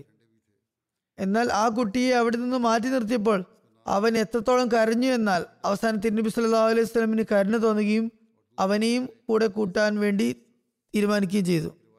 ഈ യാത്രാവേളയിൽ തിരുനബി സല്ലല്ലാഹു അലൈഹി വസല്ലം മദീനയിൽ തനിക്ക് പകരം അമീറായി നിശ്ചയിച്ചതിനെ സംബന്ധിച്ച് പ്രകാരം വന്നിരിക്കുന്നു. മദീനയിൽ നിന്ന് പുറപ്പെടുമ്പോൾ തിരുനബി സല്ലല്ലാഹു അലൈഹി വസല്ലം തനിക്ക് പിറകിൽ അബ്ദുല്ലാ ബിൻ ഉമ്മു മക്തൂമിന് മദീനയിൽ അമീറായി നിശ്ചയിച്ചു. എന്നാൽ തിരുനബി സല്ലല്ലാഹു അലൈഹി വസല്ലം റാഹ എന്ന സ്ഥലത്തിനടുത്ത് എത്തിയപ്പോൾ അത് മദീനയിൽ നിന്ന് മുപ്പത്താറ് മൈൽ ദൂരമുള്ള സ്ഥലമാണ്. അബ്ദുല്ല എന്ന അന്ധനായ വ്യക്തിയായതുകൊണ്ടും ഖുറൈശികളുടെ സൈന്യം അടുത്തെത്താറായതുകൊണ്ടും മദീനയുടെ സംവിധാനങ്ങൾ സുശക്തമാക്കണമെന്ന് കരുതി തിരുനബി സല്ലല്ലാഹു അലൈഹി വസല്ലം അബൂ ലുബാബ ബിൻ മുൻസിറിനെ മദീനയുടെ അമീറായി അങ്ങോട്ടേക്ക് അയച്ചു. അബ്ദുല്ല ബിൻ ഉമ്മ മക്തൂം ഇമാമുസ്സലാത്ത് മാത്രമായിരിക്കുമെന്നും ഭരണപരമായ കാര്യങ്ങൾ അബൂ ലുബാബ നിർവഹിക്കുമെന്നും കൽപ്പിക്കുകയുണ്ടായി. അതേസമയം മദീനയുടെ ഉയർന്ന പ്രദേശങ്ങളിൽ ആസിബ് ബിൻ അദീയിനെ വേറെ തന്നെ അമീറായി നിശ്ചയിച്ചു. ഇസ്ലാമിക സൈന്യത്തിന്റെ പതാകയെക്കുറിച്ച് വന്നിരിക്കുന്നു. തിരുനബി സല്ലല്ലാഹു അലൈഹി വസല്ലം ഇസ്ലാമിക സൈന്യത്തിന്റെ പതാക ഹദരത്ത് മുസ്അബ് ബിൻ ഉമേറിനാണ് നൽകിയത്. ഇതിന് തൂവള്ള നിറമായിരുന്നു. ഇതുകൂടാതെ രണ്ട് കറുത്ത കൊടികളും ഉണ്ടായിരുന്നു. അതിലൊന്ന് ഹദരത്ത് അലിയുടെ കയ്യിലായിരുന്നു ഉണ്ടായിരുന്നത്. അതിൻ്റെ പേര് ഉഖാബ് എന്നായിരുന്നു. ഇത് ഹദരത്ത് ആയിഷ റളിയല്ലാഹു അൻഹയുടെ തട്ടം കൊണ്ടാണ് ഉണ്ടാക്കിയിരുന്നത്. രണ്ടാമത്തെ പതാക ഒരു അൻസാരി സഹാബിയുടെ കൈവശമായിരുന്നു. ഒരു നിവേദനം അനുസരിച്ച് ഇസ്ലാമിക സൈന്യത്തിൻ്റെ പക്കൽ മൂന്ന് പതാകകൾ ഉണ്ടായിരുന്നു. മുഹാജിങ്ങളുടെ പതാക ഹദരത്ത് മുസ്അബ് ബിൻ ഉമേറിൻ്റെ അടുത്തും ഖസജിൻ്റെ പതാക ഹദരത്ത് ഹബ്ബാബ് ബിൻ മുൻ മുൻസറിൻ്റെയും അതുപോലെ ഔസ് ഗോത്രത്തിൻ്റെ പതാക ഹദരത്ത് സാദ് ബിൻ മുആദിൻ്റെയും കയ്യിൽ. ഹദരത്ത് ഖവാത്ത് ബിൻ ജുബൈറും യുദ്ധത്തിൽ കൂടെയുണ്ടായിരുന്നു. എന്നാൽ വഴിയിൽ വെച്ച് ഒരു സ്ഥലത്തെത്തിയപ്പോൾ അദ്ദേഹത്തിൻ്റെ കാലിൽ ഒരു കല്ല് വീണ കാരണം പരിക്ക് പറ്റുകയും രക്തം വാർക്കുകയും ചെയ്തു. അക്കാരണത്താൽ അദ്ദേഹത്തിന് മുന്നോട്ട് യാത്ര സാധ്യമായില്ല. അതുകൊണ്ട് മദീനയിലേക്ക് തിരിച്ചുപോയി. തിരുനബി സല്ലല്ലാഹു അലൈഹി വസല്ലം അദ്ദേഹത്തിന് ഗനീമത്ത് മുതലിൽ നിന്ന് പങ്കു നൽകുകയുണ്ടായി. ചില പണ്ഡിതന്മാരുടെ വീക്ഷണത്തിൽ അദ്ദേഹം ബദർ യുദ്ധത്തിൽ പങ്കെടുത്തിരുന്നു. എന്നാൽ അദ്ദേഹം മടങ്ങിപ്പോയി എന്ന നിവേദനമാണ് കൂടുതൽ ശരി. മുശ്രിക്കങ്ങളുടെ സഹായത്തെ നിരസിച്ചത് സംബന്ധിച്ച് ഇപ്രകാരം വന്നിരിക്കുന്നു. മദീനയിൽ ഹബീബ് ബിൻ മസ്താഫ് എന്നുപേരുള്ള വളരെ ബലവാനായ ശക്തനായ ഒരു വ്യക്തി ഉണ്ടായിരുന്നു. ഖസ്റജ് ഗോത്രക്കാരനായിരുന്നു. അദ്ദേഹം ബദർ യുദ്ധം തുടങ്ങും വരെ ഇസ്ലാം സ്വീകരിച്ചിരുന്നില്ല. എന്നാൽ അദ്ദേഹം തൻ്റെ ഗോത്രമായ ഖസറജിനോടൊപ്പം യുദ്ധത്തിന് പുറപ്പെട്ടു. യുദ്ധം ജയിക്കുമ്പോൾ തനിക്കും യുദ്ധ മുതൽ കിട്ടുമെന്ന പ്രതീക്ഷയിലായിരുന്നു അത്. അദ്ദേഹം തങ്ങളോടൊപ്പം യുദ്ധത്തിൽ പങ്കെടുക്കുന്നതിൽ മുസ്ലിങ്ങൾക്ക് വലിയ സന്തോഷമുണ്ടായി. എന്നാൽ തിരുനബി സല്ലല്ലാഹു അലൈഹി വസല്ലം പറഞ്ഞു, നമ്മുടെ ദീനിലുള്ളവർ മാത്രം നമ്മോടൊപ്പം യുദ്ധത്തിൽ പങ്കെടുക്കുന്നതാണ്. ഒരു നിവേദനത്തിൽ വന്നിരിക്കുന്ന തിരുനബി സല്ലല്ലാഹു അലൈഹി വസല്ലം പറഞ്ഞു, നിങ്ങൾ തിരിച്ചു പോവുക, ഞങ്ങൾ മുശ്രിക്കുകളുടെ സഹായം നേടുന്നതല്ല. ഹബീബിൻ യസാഫ് വീണ്ടും നബി സല്ലല്ലാഹു അലൈഹി വസല്ലമയുടെ അടുക്കലെത്തി. എങ്കിലും നബി സല്ലല്ലാഹു അലൈഹി വസല്ലം അയാളെ വീണ്ടും തിരിച്ചയക്കുകയാണ് ഉണ്ടായത്. മൂന്നാം തവണയും അയാൾ വന്നപ്പോൾ തിരുനബി സല്ലല്ലാഹു അലൈഹി വസല്ലം അയാളോട് ചോദിച്ചു, നിങ്ങൾ അള്ളാഹുവിലും അവൻ്റെ റസൂലും വിശ്വസിക്കുന്നുണ്ടോ? അയാൾ പറഞ്ഞു, ഉണ്ട്. ശേഷം അയാൾ മുസ്ലിമാകുകയും വളരെ ധൈര്യസമേതം അടരാടുകയും ചെയ്തു. ഈ യാത്രക്കിടയിൽ ഒരു മാൻവേട്ടയെക്കുറിച്ചും വിവരണം ലഭിക്കുന്നുണ്ട്. വഴിയിൽ ഒരിടത്ത് എത്തിയപ്പോൾ തിരുനബി സല്ലല്ലാഹു അലൈഹി വസല്ലം ഹദരത്ത് സഅദ് ബിൻ അബി വക്കാസിനോട് ഇപ്രകാരം പറഞ്ഞു, അല്ലയോ സഅദ്, അതാ മാനിനെ ഉന്നം വെക്കുക, അതിനെ അമ്പെയ്യുക. അവർക്ക് വഴിയിൽ മാനിനെ കാണാനിടയായപ്പോൾ തിരുനബി സല്ലല്ലാഹു അലൈഹി വസല്ലം എഴുന്നേറ്റ് നിന്നു. തൻ്റെ താടി ഹസരത്ത് സഅദിൻ്റെ രണ്ട് ചുമലുകൾക്കും കാതുകൾക്കും ഇടയിൽ വെച്ചു. എന്നിട്ട് പറഞ്ഞു, നേരെ നിൽക്കുക, അമ്പെയ്യുക. എന്നിട്ട് പറഞ്ഞു, അല്ലാഹുവേ, ഈ അമ്പിനെ ഉന്നം കാണിക്കണമേ, ലക്ഷ്യം കാണിക്കണമേ. അങ്ങനെ അദ്ദേഹം അമ്പെയ്തു. അദ്ദേഹത്തിൻ്റെ ലക്ഷ്യം മാനിൽ നിന്നും തെറ്റിയില്ല. അപ്പോൾ തിരുനബി സല്ലല്ലാഹു അലൈഹി വസല്ലം പുഞ്ചിരി തൂകി. ഹസരത്ത് സഅദ് ഓടിപ്പോയി മാനിനെ പിടിച്ചു. അപ്പോഴും അതിൽ ജീവൻ ബാക്കിയുണ്ടായിരുന്നു. തുടർന്ന് അതിനെ അറക്കുകയും അതുമായി വരികയും ചെയ്തു. തിരുനബി സല്ലല്ലാഹു അലൈഹി വസല്ലമയുടെ കൽപ്പന പ്രകാരം അതിനെ സഹാബാക്കൾക്കിടയിൽ വിതരണം ചെയ്തു. തിരുനബി സല്ലല്ലാഹു അലൈഹി വസല്ലം യാത്ര തുടർന്നു. സഫ്ര എന്ന സ്ഥലത്തെത്തി. അത് വളരെയധികം ഹരിതാഭവും ഈന്തപ്പനകൾ ഏറിയതുമായ ഒരു താഴ്വാരമായിരുന്നു. ഇത് മദർ മൈതാനത്തിൽ നിന്നും ഒരു നാഴിക അകലെയായിരുന്നു. തിരുനബി സല്ലല്ലാഹു അലൈഹി വസല്ലം അബൂ സുഫിയാനെ കുറിച്ച് വിവരങ്ങൾ അന്വേഷിക്കാൻ രണ്ടുപേരെ ബദറിലേക്ക് അയച്ചു. എന്നിട്ട് സ്വയം തന്നെ സൈന്യത്തോടൊപ്പം മുന്നോട്ട് ഗമിക്കുകയും ചെയ്തു. അങ്ങനെ സഫ്രാൻ എന്ന താഴ്വര കടന്ന് ഒരു പ്രദേശത്ത് എത്തി തമ്പടിച്ചു. അത് സഫ്രയുടെ അടുത്തുള്ള ഒരു താഴ്വരയായിരുന്നു. തിരുനബി സല്ലല്ലാഹു അലൈഹി വസല്ലം പറഞ്ഞയച്ച രണ്ടുപേരും അബൂ സുഫിയാനെ സംബന്ധിച്ച് അറിയുന്നതിന് വേണ്ടി നടന്ന് നടന്ന് ബദർ വരെയും എത്തി. അവിടെ ജലാശയത്തിനടുത്ത് ഒരു കുന്നിൻ ചെരുവിൽ ഒട്ടകങ്ങളെ നിർത്തി. പിന്നെ തോൽ സഞ്ചിയുമായി എടുത്ത് അതിൽ വെള്ളം നിറക്കാൻ തുടങ്ങി. അവിടെ രണ്ട് പെൺകുട്ടികളുടെ ശബ്ദം അവർക്ക് കേൾക്കാനിടയായി. അവർ പരസ്പരം കൈകോർത്ത് ജലാശയത്തിലേക്ക് വരികയായിരുന്നു. അതിലൊരാൾ മറ്റൊരാളോട് പറയുന്നുണ്ടായിരുന്നു, നാളെയോ മറ്റന്നാളോ ഇവിടെ കച്ചവട സംഘം എത്തുന്നതാണ്. അവരുടെ അടുക്കൽ കൂലിവേല ചെയ്തിട്ടാണെങ്കിൽ ഞാൻ നിന്റെ കടം വീട്ടുന്നതാണ്. ഈ പെൺകുട്ടികളെ കൂടാതെ മറ്റൊരാളും അവിടെ ഉണ്ടായിരുന്നു. അയാൾ അവരോട് ഇപ്രകാരം ചോദിക്കുന്നുണ്ടായിരുന്നു, എന്താണ് നിങ്ങൾ പറയുന്നത്, ഇത് സത്യമാണോ? തിരുനബി സല്ലല്ലാഹു അലൈഹി വസല്ലമയുടെ സന്ദേശവാഹകർ ഈ സംസാരമെല്ലാം കേൾക്കുന്നുണ്ടായിരുന്നു. അവർ ഒട്ടകത്തിൽ സവാരി ചെയ്തുകൊണ്ട് മടങ്ങിയെത്തി. തിരുനബി സല്ലല്ലാഹു അലൈഹി വസല്ലമയുടെ സമക്ഷം തങ്ങൾ കണ്ടത് വിവരിച്ചു. അതായത് ഇങ്ങനെ ഒരു സൈന്യം വരുന്നുണ്ട്. തിരുനബി സല്ലല്ലാഹു അലൈഹി വസല്ലമയുടെ അടുക്കൽ ഈ വാർത്ത എത്തിയപ്പോൾ തിരുനബി സല്ലല്ലാഹു അലൈഹി വസല്ലം കൂടുതൽ ജാഗരൂകനായി. തുടർന്നുള്ള സംഭവങ്ങൾ, വിശദീകരണങ്ങൾ പിന്നീട് ഇൻഷാ അല്ലാഹ് വിവരിക്കുന്നതാണ്. ചില മർഹൂമികളെക്കുറിച്ച് ഞാനിവിടെ വിവരിക്കുന്നതാണ്, അവരുടെ അനുസ്മരണമാണ് ഇനി. അതിൽ ഒരു ജനാസ ഹാലിറാണ്, ഇവിടെ സന്നിഹിതമാണ്. യു കെയിലെ ഷെയ്ഖ് ഗുലാം റഹ്മാനി സാഹിബിൻ്റെ ഇതാണത്. കഴിഞ്ഞ ദിവസം തൊണ്ണൂറ്റി രണ്ടാമത്തെ വയസ്സിലാണ് അദ്ദേഹം വഫാത്തായത്. ഇന്നാ ലില്ലാഹി വ ഇന്നാ ഇലൈഹി റാജിഊൻ. ഇദ്ദേഹം ഹസരത്ത് മസീഹുദ് അലി ഇസ്ലാമിൻ്റെ സ്വഹാബിയായ ഹസരത്ത് ഷെയ്ഖ് ഗുലാം ജീലാനി സാഹിബ് ഓഫ് അമൃത്സറിൻ്റെ മകനും അതുപോലെ തന്നെ കറാച്ചിയിൽ നീണ്ടകാലം അമീറായി സേവനമനുഷ്ഠിച്ചിട്ടുള്ള ഷെയ്ഖ് റഹ്മത്തുള്ള സാഹിബിൻ്റെ മകളുടെ ഭർത്താവുമായിരുന്നു. ഷെയ്ഖ് ഗുലാം റഹ്മാനി സാഹിബിൻ്റെ പിതാവ് ആയിരത്തി തൊള്ളായിരത്തി രണ്ടിൽ ഖാദിയാനിലേക്ക് യാത്ര വന്നു യാത്ര തിരിച്ചു. ഹജരത് മസീഹുദ് ഇസ്ലാമിനെ സന്ദർശിച്ചു. എന്നിട്ട് ഇത് ഒരു വ്യാജവാദിയുടെ മുഖമായിരിക്കില്ലെന്ന് പറഞ്ഞ ഉടൻ തന്നെ അദ്ദേഹം വിശ്വാസം കൈക്കൊള്ളുകയാണ് ഉണ്ടായത്. ഗുലാം റഹ്മാനി സാഹിബ് ആയിരത്തി തൊള്ളായിരത്തി അമ്പത്തി എട്ടിൽ ബ്രിട്ടനിൽ വന്നു. ഇവിടെ വന്ന് ഇലക്ട്രിക് എഞ്ചിനീയറിംഗിൽ ഡിഗ്രി കരസ്ഥമാക്കി. നീണ്ടകാലം ഇവിടെ ഒരു ആസ്പത്രിയിൽ ഒരു മെഡിക്കൽ റിസർച്ച് കൗൺസിലിംഗിൽ പ്രവർത്തിച്ചു വരികയായിരുന്നു. വർഷങ്ങളോളം ജമാഅത്തിൻ്റെ നാഷണൽ ജനറൽ സെക്രട്ടറിയായും പത്തിലേറെ വർഷങ്ങളായി സൗത്ത് ഹാൾ ജമാഅത്തിൽ പ്രസിഡൻ്റായും സേവനമനുഷ്ഠിച്ചിട്ടുണ്ട്. സൗത്ത് ഹാൾ മിഷന് പ്രാദേശിക കൗൺസിലിൽ നിന്ന് അനുമതി കരസ്ഥമാക്കുന്നതിനായി ഇദ്ദേഹം ഏറെ പരിശ്രമിച്ചിട്ടുണ്ട്. അള്ളാഹു അദ്ദേഹത്തിൻ്റെ പരിശ്രമങ്ങളെ പൂവണിയിച്ചു. അദ്ദേഹം വീട്ടിൽ നമസ്കാര സെൻറ്റർ തുടങ്ങിയപ്പോൾ ഒരു അയൽവാസി പ്രാദേശിക ഭരണകൂടത്തിന് പരാതി നൽകി. ഭരണകൂടം കാര്യങ്ങളൊക്കെ അന്വേഷിച്ചു. എന്നിട്ട് അത് അടച്ചുപൂട്ടാൻ വേണ്ടി ഉദ്ദേശിച്ചു. എന്നാൽ റഹ്മാനി സാഹിബ് വളരെയധികം പരിശ്രമിച്ച് അധ്വാനിച്ച് തൻ്റെ നിലപാടൊക്കെ ഭരണകൂടത്തിന് മുമ്പാകെ സമർപ്പിച്ചു. അത് കാരണം അള്ളാഹുവിൻ്റെ അനുഗ്രഹത്താൽ ആ കേസിൽ വിജയം ലഭിച്ചു. ജമാഅത്തിന് അനുകൂലമായി വിധി വന്നു. റഹ്മാനി സാഹിബ് വർഷങ്ങളോളം സൗത്ത് ഹാൾ മിഷൻ ഹൗസിൽ ഞായറാഴ്ച ക്ലാസുകൾ സംഘടിപ്പിച്ചിരുന്നു. പുതുതലമുറയിലെ നിരവധി പേർക്ക് ഇസ്ലാം അഹമ്മദീയത്തിൻ്റെ സന്ദേശം അദ്ദേഹം പകർന്നു നൽകിയിരുന്നു. ആയിരത്തി തൊള്ളായിരത്തി തൊണ്ണൂറ്റി ആറിൽ അദ്ദേഹം നാഷണൽ സെക്രട്ടറി വസായ ആയി നിയമിതനായി. രണ്ടായിരത്തി അഞ്ചിൽ ഞാൻ വസീയത്തിനെ സംബന്ധിച്ച് അമ്പത് ശതമാനം ചന്ദദായകർ തീർച്ചയായും മൂസിയാകണമെന്ന് ആഹ്വാനം ചെയ്തപ്പോൾ അദ്ദേഹം അതിനായി കിണഞ്ഞു പരിശ്രമിച്ചു, വളരെയധികം അധ്വാനിച്ചു പരിശ്രമിച്ചു. എല്ലാവരെയും അതിനുവേണ്ടി ആഹ്വാനം ചെയ്തുകൊണ്ടിരുന്നു. വസീയത്ത് വകുപ്പിനെ കമ്പ്യൂട്ടറൈസ്ഡ് ചെയ്തുകൊണ്ട് അതിന് കൃത്യമായ രൂപകൽപ്പനയും നൽകി. മർഹൂം നമസ്കാരം, നോമ്പ്, ഖുർആൻ പാരായണം എന്നിവയിൽ കൃത്യനിഷ്ഠത പാലിച്ചിരുന്നു. സുഭാഷിതനും ശാന്തപ്രകൃതനും മിതഭാഷിയും നന്മയുള്ളവനും സഹാനുഭൂതിയും ആത്മാർത്ഥതയുമുള്ളവനുമായിരുന്നു. ഖിലാഫത്തുമായി വളരെ ആഴത്തിൽ ബന്ധമുണ്ടായിരുന്നു. ഹജ്ജിനും അവസരം ലഭിച്ചിട്ടുണ്ട്. അദ്ദേഹം മൂസിയായിരുന്നു. സംതൃപ്ത കുടുംബത്തിൽ ഭാര്യ ജുമൈല റഹ്മാനിയെ കൂടാതെ ഒരു മകൻ ഖാലിദ് റഹ്മാനിയും മകൾ ആയിഷയുമുണ്ട്. ഇദ്ദേഹം അൽ ഇസ്ലാം website chairman doctor Naseem Rahmatullah സാഹിബിൻ്റെ സഹോദരി ഭർത്താവ് കൂടിയാണ്. മുബലിഗ് ലൈക്ക് താഹിർ സാഹിബ് പറയുന്നു, എല്ലാ മാസവും മസ്ജിദ് ഫസലിൽ വന്ന് ഒരു ഭീമമായ സംഖ്യ ചന്ത നൽകി രസീത് വാങ്ങി മടങ്ങുമായിരുന്നു. അക്കാലത്ത് അദ്ദേഹവുമായി എനിക്ക് ഈ ഇത്ര മാത്രമേ പരിചയമുണ്ടായിരുന്നുള്ളൂ. എന്നാൽ അദ്ദേഹത്തിൻ്റെ നന്മ സ്വഭാവത്തിൽ പ്രതിഫലിച്ചിരുന്നു. ആയിരത്തി തൊള്ളായിരത്തി തൊണ്ണൂറിൽ സൗത്ത് പൂളിൽ മുബലിഗായി നിയമിക്കപ്പെട്ടപ്പോഴാണ് അദ്ദേഹത്തെ നല്ലപോലെ പരിചയപ്പെടാൻ സാധിച്ചത്. അദ്ദേഹം അന്ന് സൗത്ത് പൂളിലെ ജമാഅത്ത് സദറായിരുന്നു. തൻ്റെ സ്വന്തം വീടിനെ പോലെ മിഷൻ ഹൗസിനെ പരിപാലിച്ചിരുന്നു. അധിക സമയം മിഷൻ ഹൗസിൽ ചെലവഴിച്ചുകൊണ്ട് അതിൻ്റെ ശുചിത്വ പാലനത്തിൽ മുഴുകിയിരുന്നു. മിഷൻ ഹൗസ് അദ്ദേഹത്തിൻ്റെ കാലത്ത് തന്നെയാണ് വിപുലീകരിച്ചത്. വളരെയേറെ മര്യാദയുള്ള വ്യക്തിയും എല്ലാ വലിയവരെയും ചെറിയവരെയും സ്നേഹിക്കുകയും വാത്സല്യത്തോടെ പെരുമാറുകയും ചെയ്ത വ്യക്തിയായിരുന്നു. ജമാഅത്തിൻ്റെ ധനത്തെ വളരെയധികം സംരക്ഷിച്ചിരുന്നു. വളരെ നിസ്വാർത്ഥനായ ആളായിരുന്നു. ഈ വിവരിക്കപ്പെട്ട നന്മകളെല്ലാം തന്നെ ഞാൻ അദ്ദേഹത്തിൽ കണ്ടിട്ടുണ്ട്.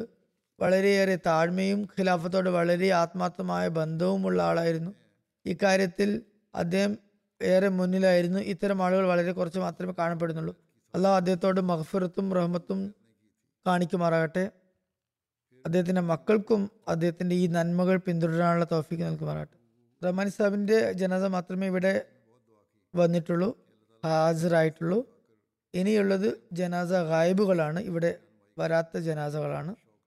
ഇൻഷാ അല്ലാഹ് അവയെക്കുറിച്ച് ഞാൻ വിവരിക്കുന്നതാണ്. ഇതിൽ ആദ്യത്തേത് താഹിർ ആ മുഹമ്മദ് സാഹിബിൻ്റെതാണ്. ബുർക്കിന ഫാസോയിലെ ഡോരിയയിലുള്ള മെഹദിബാദ് സ്വദേശിയാണ്. കഴിഞ്ഞ ദിവസം അദ്ദേഹം നാൽപ്പത്തിനാലാമത്തെ വയസ്സിൽ വഫാത്തായി. ഇന്നാ ലില്ലാഹി വ ഇന്നാ ഇലൈഹി റാജിഊൻ. മിഷണറി ഇൻചാർജ് എഴുതുന്നു, അദ്ദേഹത്തിൻ്റെ പിതാവിന് ആയിരത്തി തൊള്ളായിരത്തി അമ്പത്തി ഒമ്പതിൽ ബയ്യത്ത് ചെയ്യാനുള്ള തൗഫീഖ് ലഭിച്ചു. ആ സമയത്ത് ഇദ്ദേഹം ബയ്യത്ത് ചെയ്തിരുന്നില്ല. പത്തൊമ്പതാമത്തെ വയസ്സിൽ കാലുകളിൽ വേദന തുടങ്ങി. റവാഗോഡു എന്ന സ്ഥലത്ത് ചികിത്സയ്ക്ക് വേണ്ടി പോയി. തൻ്റെ രോഗാവസ്ഥയിൽ ഒരുപാട് ദുആ ചെയ്തിരുന്നു. അള്ളാഹു എനിക്ക് നേർമാർഗം കാണിച്ചു തന്നാലും അഹമ്മദിയത്ത് സത്യമാണെങ്കിൽ എനിക്ക് നീ തന്നെ വഴി കാണിച്ചു തന്നാലും. യുവത്വത്തിലും അദ്ദേഹത്തിന് ദീനപരമായി വളരെ അറിവുണ്ടാകാനും അള്ളാഹുവിനോട് ദുആ ചെയ്തുകൊണ്ടിരുന്നു. ചികിത്സയ്ക്കിടയിൽ വിവിധ സ്വപ്നങ്ങൾ മുഖേന അദ്ദേഹത്തിന് ആത്മസംതൃപ്തി വരികയും തിരിച്ചു വന്ന് വീട്ടിലേക്ക് വന്ന് ബയ്യത്ത് ചെയ്യുകയുമുണ്ടായി. പിന്നെ ജമാഅത്തിൻ്റെ തുന്നൽ കേന്ദ്രത്തിൽ നിന്ന് തന്നെ തുന്നൽ പണി പഠിച്ചു. അതിനെ തന്നെ തൻ്റെ ഉപജീവന മാർഗ മാർഗമാക്കുകയും ചെയ്തു. ബുർക്കിന ഫാസോയിൽ ഈയിടെ ഉണ്ടായ ശ്രോതാക്കളുടെ കുടുംബങ്ങൾക്ക് ഈ ഈദുൽ ഫിത്തർ അവസരത്തിൽ വസ്ത്രങ്ങൾ തയ്ക്കാൻ ആരും തയ്യാറായിട്ടുണ്ടായിരുന്നില്ല. അവിടെയുള്ള മൊറബി റാണ ഫറൂഖ് സാഹിബ് ഇദ്ദേഹത്തോട് ചോദിച്ചപ്പോൾ അത് സമ്മതിക്കും. ഭാര്യയും ഭർത്താവും ചേർന്ന് രാപ്പകൽ അധ്വാനിച്ചുകൊണ്ട് എഴുപത് ആളുകൾക്കുള്ള വസ്ത്രങ്ങൾ ഇതിനു മുമ്പ് തന്നെ തയ്യാറാക്കി അയച്ചു കൊടുക്കുകയും ചെയ്തു. മുഹമ്മദ് സാഹിബിന് തബ്ലീഗിൽ നല്ല ആവേശമായിരുന്നു. വളരെ നല്ല രീതിയിൽ സംവദിച്ചിരുന്നു. അദ്ദേഹം വിദ്യാഭ്യാസത്തിൽ അത്ര മുമ്പന്തിയിലായിരുന്നില്ല, അല്ലെങ്കിൽ വിദ്യാഭ്യാസം അങ്ങനെ തീരെ നേടിയിട്ടില്ലാത്ത വ്യക്തിയാണ്. പക്ഷേ നല്ലപോലെ ഫ്രഞ്ച് ഭാഷ സംസാരിക്കുന്ന ആളായിരുന്നു. അദ്ദേഹത്തിൻ്റെ കാൽ ക്യാൻസർ കാരണം മുട്ടിന് മുകളിൽ വെച്ച് മുറിച്ച് മാറ്റിയിരുന്നു. കാൽ മുറിച്ച ഭാഗത്ത് രണ്ട് ദിവസം മുമ്പ് വേദന വർദ്ധിക്കുകയും നീര് വരികയും ചെയ്തിരുന്നു. രാജ്യത്തിൻ്റെ അവസ്ഥ വളരെ മോശമായതിനാൽ റോഡുകളൊക്കെ അടഞ്ഞിരിക്കുകയായിരുന്നു. അതുകൊണ്ട് തന്നെ അവിടെ ഉണ്ടായിരുന്ന വഗ്ബ വാഗഡോബോയിൽ പോയി വലിയ ആസ്പത്രിയിൽ കാണിക്കാൻ സാധിച്ചില്ല. അങ്ങനെ അവിടെ പ്രാദേശിക ആസ്പത്രിയിൽ തന്നെ കഴിച്ചുകൂട്ടി. രണ്ട് ദിവസത്തിന് ശേഷം അവിടെ നിന്ന് വഫാത്തായി. അഹമ്മദി ആയത് മുതൽ തബ്ലീഗിന് നല്ല ആവേശമായിരുന്നു. എപ്പോഴും അതിനുവേണ്ടിയുള്ള പുതിയ വഴികൾ മാർഗങ്ങൾ അന്വേഷിക്കുമായിരുന്നു. ഒരു സ്മാർട്ട് ഫോൺ വാങ്ങിയ ശേഷം തൻ്റെ ഇമാമായ അൽ ഹാജ് ഇബ്രാഹിം ബർദുഗ സാഹിബിനോട് പറഞ്ഞു, ഇതിൽ തബ്ലീഗ് റെക്കോർഡ് ചെയ്ത് ജനങ്ങൾക്ക് അയച്ചു കൊടുക്കണം. ഇത്തരം തബ്ലീഗിനുള്ള ചെലവും സ്വയം വഹിച്ചിരുന്നു. സംതൃപ്ത കുടുംബത്തിൽ രണ്ട് ഭാര്യമാരും അഞ്ച് ആൺ പെൺമക്കളുമുണ്ട്. അള്ളാഹു അവർക്ക് സബർ നൽകുമാറാകട്ടെ. അള്ളാഹ് അദ്ദേഹത്തിൻ്റെ നന്മകൾ സന്താനങ്ങൾക്കും തുടരാനും തൗഫീഖ് നൽകട്ടെ. മർഹൂമിൻ്റെ പദവികൾ ഉയർത്തുമാറാകട്ടെ. അടുത്തത് ഖാജ ദാവൂദ് അഹമ്മദ് സാഹിബിൻ്റെ ജനാസയാണ്. ഇത് മെയ് ഇരുപത്തഞ്ചിന് എൺപതാമത്തെ വയസ്സിൽ വഫാത്തായി. ഇന്നാലില്ലാഹി വ ഇന്നാ ഇലൈഹി റാജിഊൻ. അദ്ദേഹത്തിൻ്റെ ഒരു മകൻ ഖാജ ഫഹദ് അഹമ്മദ് സാഹിബ് കീരിബാസിൽ മൊറബിയാണ്. പറയുന്നു, ഞങ്ങളുടെ കുടുംബത്തിൽ അഹമ്മദിയത്ത് എത്തിയത് എൻ്റെ പിതാമഹൻ ഖ്വാജ അബ്ദുൽ ലത്തീഫ് ബിൻ ഖ്വാജ അഹമ്മദ്ദീൻ സാഹിബ് മുഖേനയാണ്. പിതാമഹൻ്റെ സംരക്ഷണം അദ്ദേഹത്തിൻ്റെ മാതാമഹനായ ഖ്വാജ ഗുലാം മുഹമ്മദ് സാഹിബിൻ്റെ വീട്ടിലായിരുന്നു. അള്ളാഹുവിൻ്റെ അനുഗ്രഹത്താൽ അഹമ്മദിയായിരുന്നു. പറയുന്നു, എൻ്റെ പിതാമഹൻ അദ്ദേഹത്തിൻ്റെ സംരക്ഷണത്തിന് കീഴിൽ ആയിരത്തി തൊള്ളായിരത്തി പതിനേഴിൽ ഏകദേശം പതിനൊന്നാമത്തെ വയസ്സിൽ ബൈഅത്ത് ചെയ്തുകൊണ്ട് ചെയ്തു. അങ്ങനെ തൻ്റെ സഹോദരി സഹോദരന്മാർക്കിടയിലുള്ള ആദ്യ അഹമ്മദിയായിരുന്നു അദ്ദേഹം. കാനഡയിൽ ദീർഘകാലം ജമാഅത്തി സേവനത്തിന് അദ്ദേഹത്തിന് തൗഫീഖ് ലഭിച്ചിട്ടുണ്ട്. നേരത്തെ പാകിസ്ഥാനിൽ ഇസ്ലാമാബാദ് ജമാഅത്ത് കുറേ കാലം സേവനത്തിന് അവസരം ലഭിച്ചിട്ടുണ്ട്.